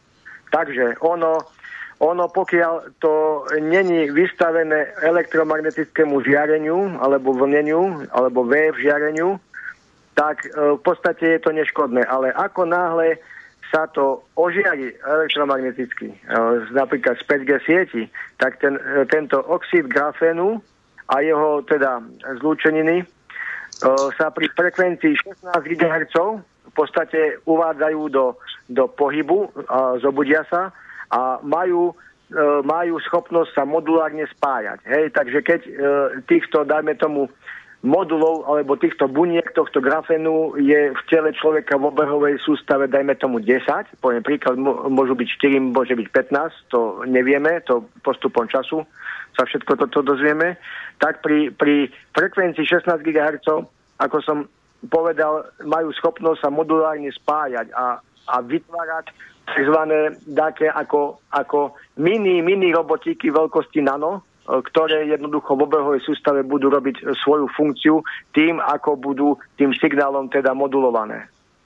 No. A toto je nebezpečie v tom, že ľudia, ktorí k vakcínám idú, vôbec nie sú o tomto informovaní. Čiže nemôžu dať ani kvalifikovaný informovaný súhlas, sú vlastne zmanipulovaní do ich tela sa dostáva nejaká nová neznáma nanotechnológia, bodaj, teraz hovorím úplne úprimne a úplne dobro, bodaj by toto boli konšpirácie, ale tí, ktorí na to upozorňujú, sú vyhadzovaní, prenasledovaní, nejaké veci zlikvidovaní. To znamená, že niečo na tom asi bude a bude to nielen v rekreačnom stave, ako hovoríš, že nič sa nedieje. Keď sa tam pustí 5G, už majú nachystané 6G a nejaká elektrická energia, nejaké spojenie, napoja to na internet veci, tzv. na umelú inteligenciu, môžu sa diať veľmi nepríjemné e, veci pre tých, ktorí zistia, že ich niekto špehuje a má v počítači, kde sa nachádzajú, akú aktivitu asi nejakú robia, nejaké možno údaje z ich tela zberá a nikto im o tom nepovedal nič. A t- my, ktorí sme na to trocha upozorňovali, my sme boli tí idioti. Tak ja vám prajem, aby sme tí idioti zostali, aby ste vy nimi neboli, pretože ak je niečo na tomto pravdy, je to trapárna na 666. že si. No Pavel, máš pravdu, bodaj by sme sa v tomto milili, lenže, lenže táto, táto technológia je, je už roky vyvíjana. E, toto bolo vyvíjané už v roku 2010. Takže v 2004 roku objavili tento oxid grafenu, ako, ako prvok buď ho objavili, alebo ho ako vytvorilo, alebo teda ja to už neviem. Ale len v 2004 roku vznikol, takže to není, to není až tak dávno. A pokiaľ toto bude naša konšpirácia e, pravdou, tak tí ľudia sa budú, sta, e, budú ovládaní ako roboti. Jednoducho ako hračka na diaľkové ovládanie. A toto technicky... No to nikto nevie, čo to, ako to vypáli, v akom stupni. Keď je tých dávok veľa, to znamená, že asi čím mal niekto viacej dávok, tak tým bude to ovládanie nejako dokonalejšie potom na diaľku. Ne, nemusí to byť hneď v prvej, druhej dávke, áno, lebo najprv musia ľudí nabaláchať psychicky, aby si zvykli a potom už tie dávky budú si dávať ako na bežiacom páse a už potom ich ani nebude zaujímať, z čoho sa tá dávka skladá. V prvej, druhej to nemusí byť, alebo v tretej, hej, ale postupom času jednoducho toto sa tam určite dostane. Len tak pre, pre informáciu, len tak pre informáciu, Spomínal som tú frekvenciu tých 5G sietí, takže tam tie frekvencie 5G sietí sa, čo sú tie vyššie pásma, tak uh, tam typicky pôjde o rozsah až 24 až 86 GHz. To už je, to už je slušná para. Hej, a jednoducho až 20 gigabitov za sekundu, za jednu milisekundu bude možný prenos dát budú možnú, bude možný prenos dát až 20 gigabitov za jednu milisekundu. Takže to je dosť, to je dosť na to, aby jednoducho te, tento maličký príjimač alebo nanorobotik e, v ľudskom tele, implantovaný prostredníctvom týchto vakcín v úvodzovkách, narobil takú šarapotu, ako druhá strana potrebuje. Jednoducho bude ľudia, ako dakedy spieval Richard Miller v 86. roku, skupina Banket, bioelektrovízia, bioroboti. Hej? Človek 2000.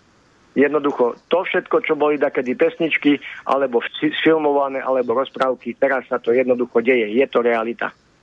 Sú takí, ktorí nám na toto povedia, že sme nielen konšpirátori, ale hlupáci, blázni.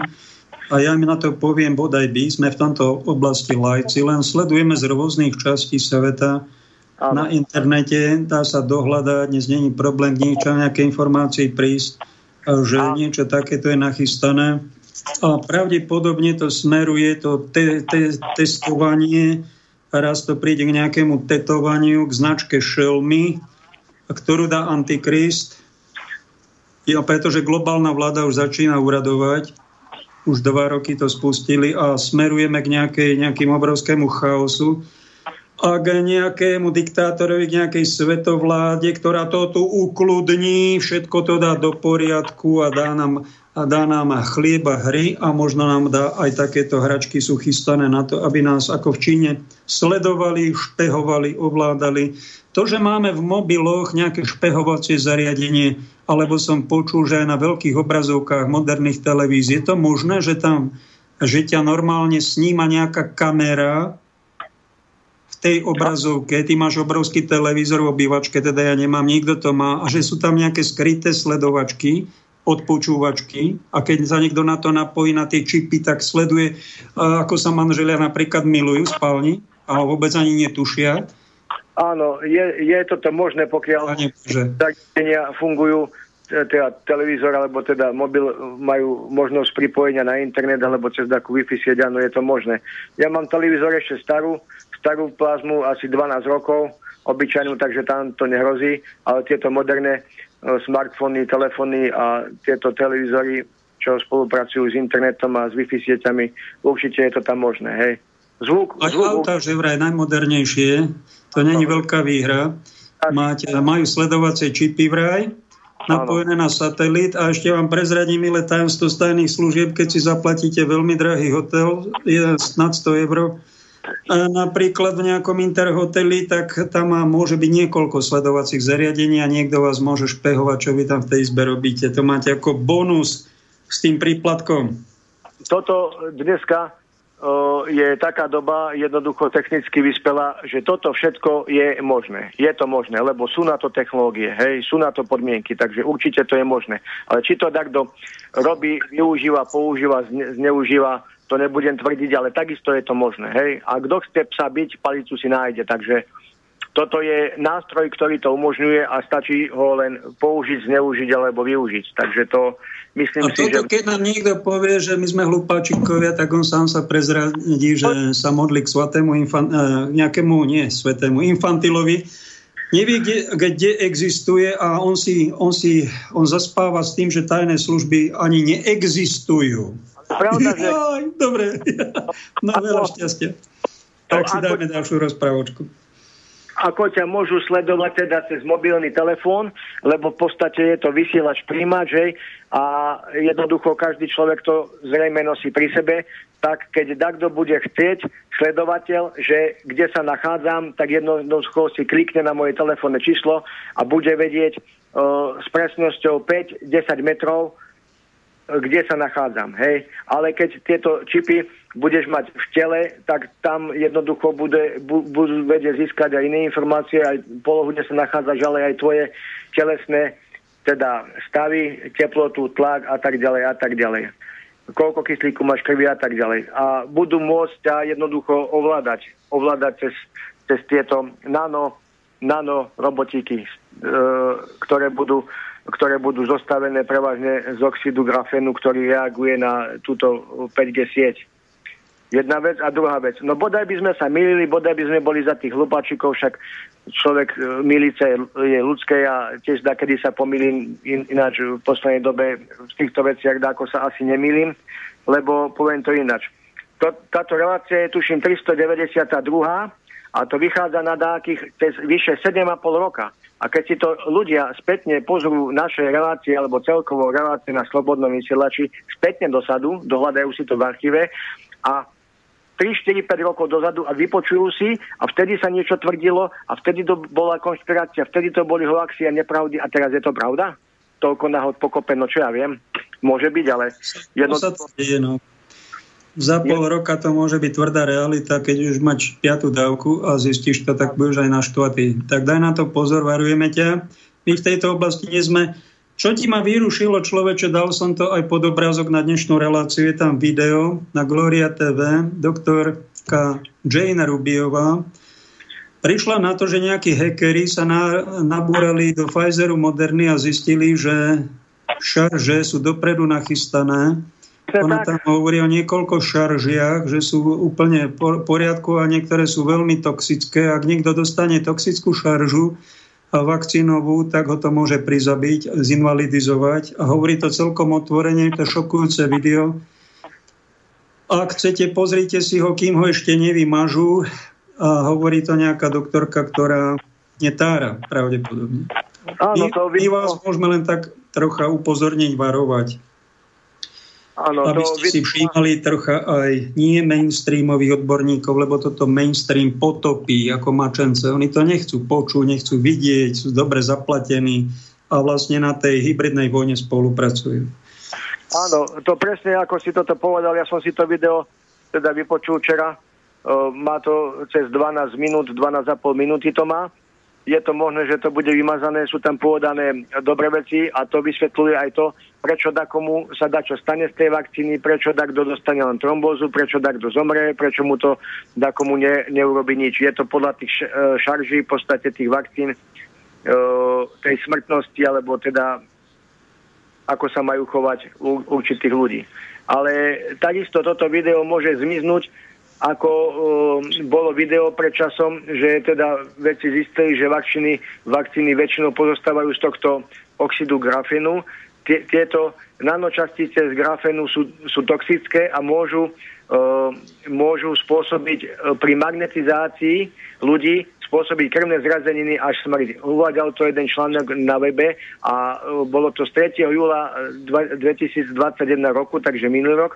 A obsah tohto článku bol síce neskôr z webu vymazaný, ale ešte predtým, ako ho však na Facebooku zdieľalo viac ako len 400 používateľov. Takže bolo to vymazané 3. júla 2021 roku. Takisto môže byť vymazané toto uh, video, ktoré sme si včera pozerali a dneska, táto šarža týchto vakcinácií. Takisto to môže byť... ktorí boli vakcinovaní a tú šaržu viete, máte, tak si overte.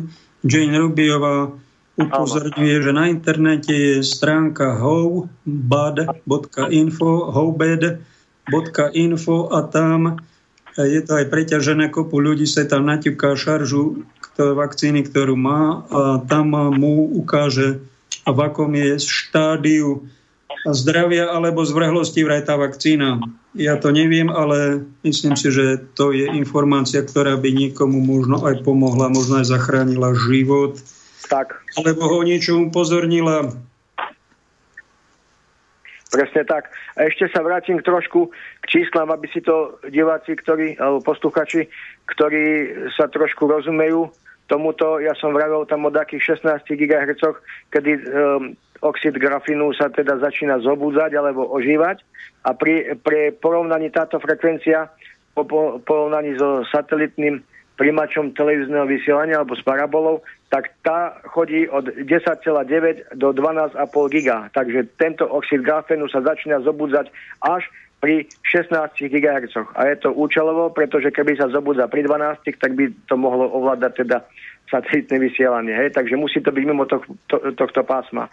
A vedci zistili, ale to bolo už 2000 asi 12. roku zistili, že tento oxid grafenu je, má vlastnosti tento prvok také, ako žiadny prvok teda periodickej sústave prvkov a môže spolupracovať s frekvenciou až 1 uh, terahertz. To znamená 1000 GHz. 1000 GHz. A 1000 GHz je riadna para. Takže to je tak vysoko, že jednoducho... A tento prvok je toho schopný. A keď to bolo napísané dade na webe, že v 2014 to zistili čo, tak môže tam byť napísaná len polopravda a bude to ďaleko viac. Takže toto je tzv. vzácný prvok, ktorý uh, môže ovládať ľudský organizmus ako príjimač v tele, v žile človeka kres rádiové vysielanie, alebo teda frekvenčné žeranie, alebo magnetické pole. No keby sa na tom len niekto zabával na dielku, ale ak náhodou bude ovplyvňovať zdravotný stav, alebo život, alebo plodnosť niekoho, no tak tu máte sofistikované diabolstvo priamo prenose. A dávate sa do rúk e, niekomu, kto to s vami nemyslí z veľkej pravdepodobnosti ani vážne, ani dobre, ani mu nejde o váš zdravotný stav, ani život, ale o nejaké iné hodnoty, na ktoré sme tu boli dlho zvyknutí. Iné, iné hodnoty, ktoré budú uh, vyhovovať pánom tohto sveta v úvozovkách. A tento hmm. graf, to je v podstate, je to názov jedno atomovej planárnej 2D vrstvy, ktorej, ktorej e, dĺžka väzieb medzi jednotlivými atómy je 0,142 nanometra. To je, ani neviem, k čomu to mám porovnať, jednoducho je to hodne malé. Pod mikroskopom sa to dá určite vidieť, keby človek si to zoberie, dá pod, mikro, pod mikroskop, tak zbada tam teda ten oxid grafenu alebo ten prvok a keby to ožiari, os, osvieti tými 16 GHz, tak by videl, ako sa mení jeho štruktúra, alebo sa začne hýbať, alebo skrátka niečo začne robiť. Len takéto e, teda prístroje nemáme doma, ani generátor na 16 giga, ani oxid grafenu nemáme, no mikroskop by sa aj našiel, lenže e, keby tieto tri veci si človek zadováži a jednoducho vyskúša si to a vidí sám na vlastné oko alebo oči, že čo sa tam vlastne deje. No. Bol som ti nedávno vo Vyšných Hágoch a tam pozerám na strechu jedného činžáku, bože, to vyzerá ako sieť 5G. Áno. Bodaj by som sa mýlil. Tak 5G skúšali vo Viedni a po jednom roku od skúšania zistili, mnohí obyvateľia hlásili poruchy srdca, únava, poruchy sústredenia, nespavosť, strata energie, zhoršenie zraku, A celková depresia, no hurá. A na profesor Stanek nám odkazuje, že na celoplanetárne spustenie sieti 5G sa vyčlenilo 7 biliónov dolárov. Hurá! To, že, že by tie doláre miesto toho, aby sme mali rýchlejší internet, ktorý nám už stačí taký, aký je, e, dali tým nejako chudobným, biedným, e, ktorí sú bez práce, bez prostriedkov, ich to ani nenapadne zločincov. A vy pod nimi, ktorí mlčíte o tom, a nenapomeniete týchto hore, týchto nosatých lotrov, vy ste uchatí a robíte len príkazy, čo, no tak robíte podstatnú chybu svojho života. Trocha vás napomínam, trocha s humorom, trocha aj vážne. Vieš, ale čo je, čo je zaujímavé, tak trošku zaujímavé je to, že toto, čo my teda, um, o čom sa vyprávame, alebo čo teda, o čom si čítame, alebo do čoho trošku tak skúmame, že čo ako funguje, čo, čo prečo nefunguje, tak tieto všetky hoaxy, alebo teda nepravdivé veci momentálne, ktoré možno šírime, eh, potvrdzuje veľa veľkých vedcov, čo prenaša, prednášajú na univerzitách a tak ďalej. Však oni hádam nie sú sprostí, keď prednášajú, aké toto tvrdia. Čo to, to, tak... to je jedna vec, že to sú nejakí veľmi renomovaní ľudia o svojich oboroch vzdelaní a pre nás lajkov z dola je taký hlavný poznávací znak, že oni sa nedostanú do normálnej diskusie, do tých väčšinových mainstreamových médií, do televízií, že by vzdelávali obyvateľstvo, ale sú surovo vyhodení cez palubu jednou vetou, ako jeden kňaz povedal na Soniu Pekovu, to je nespolahlivá, ona nespolahlivá. A prečo je nespolahlivá? Lebo jednu vetu povedala, že vírus skončí v roku 2020, to je tá pandémia vírusu wuhanského. A to je nespolahlivé. Kvôli tejto vete ho odsúdi. A keď som mu napísal, ale ona to aj dovysvetlovala, že ten pôvodný wuhanský vírus sa stratil v roku 2020.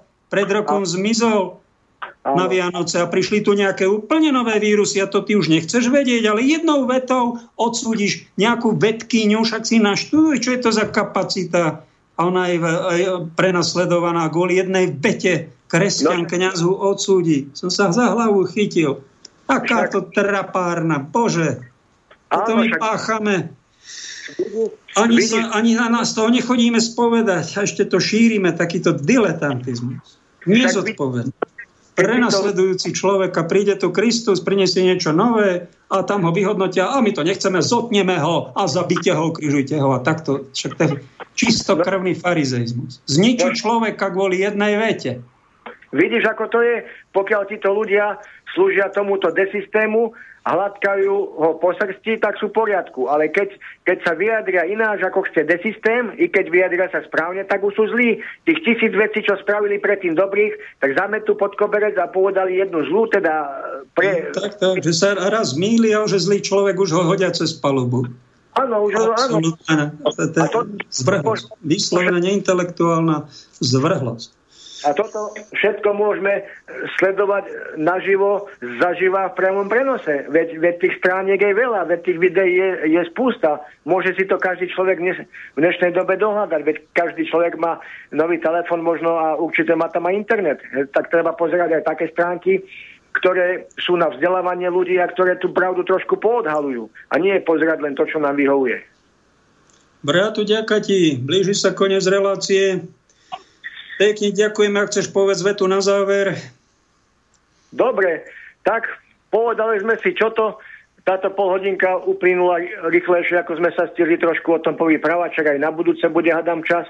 A pozdravujem všetkých poslúchačov Rádia Slobodného vysielača, aj teba, Pavel, aj technikov tam v štúdiu v Slobodnom vysielači. A zapamätajte si, že pravda je len jedna a vyjde najavo postupom času. Do počutia. Ďakujem, bratu. Táto relácia, tieto dve hodinky tak mi neuveriteľne rýchlo ubehli, no. ako žiadna z tých relácií predošlých.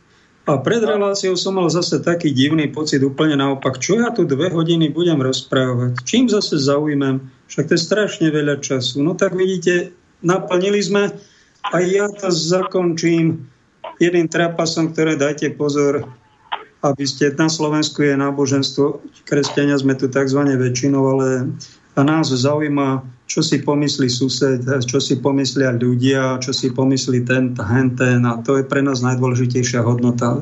To musí vypadnúť.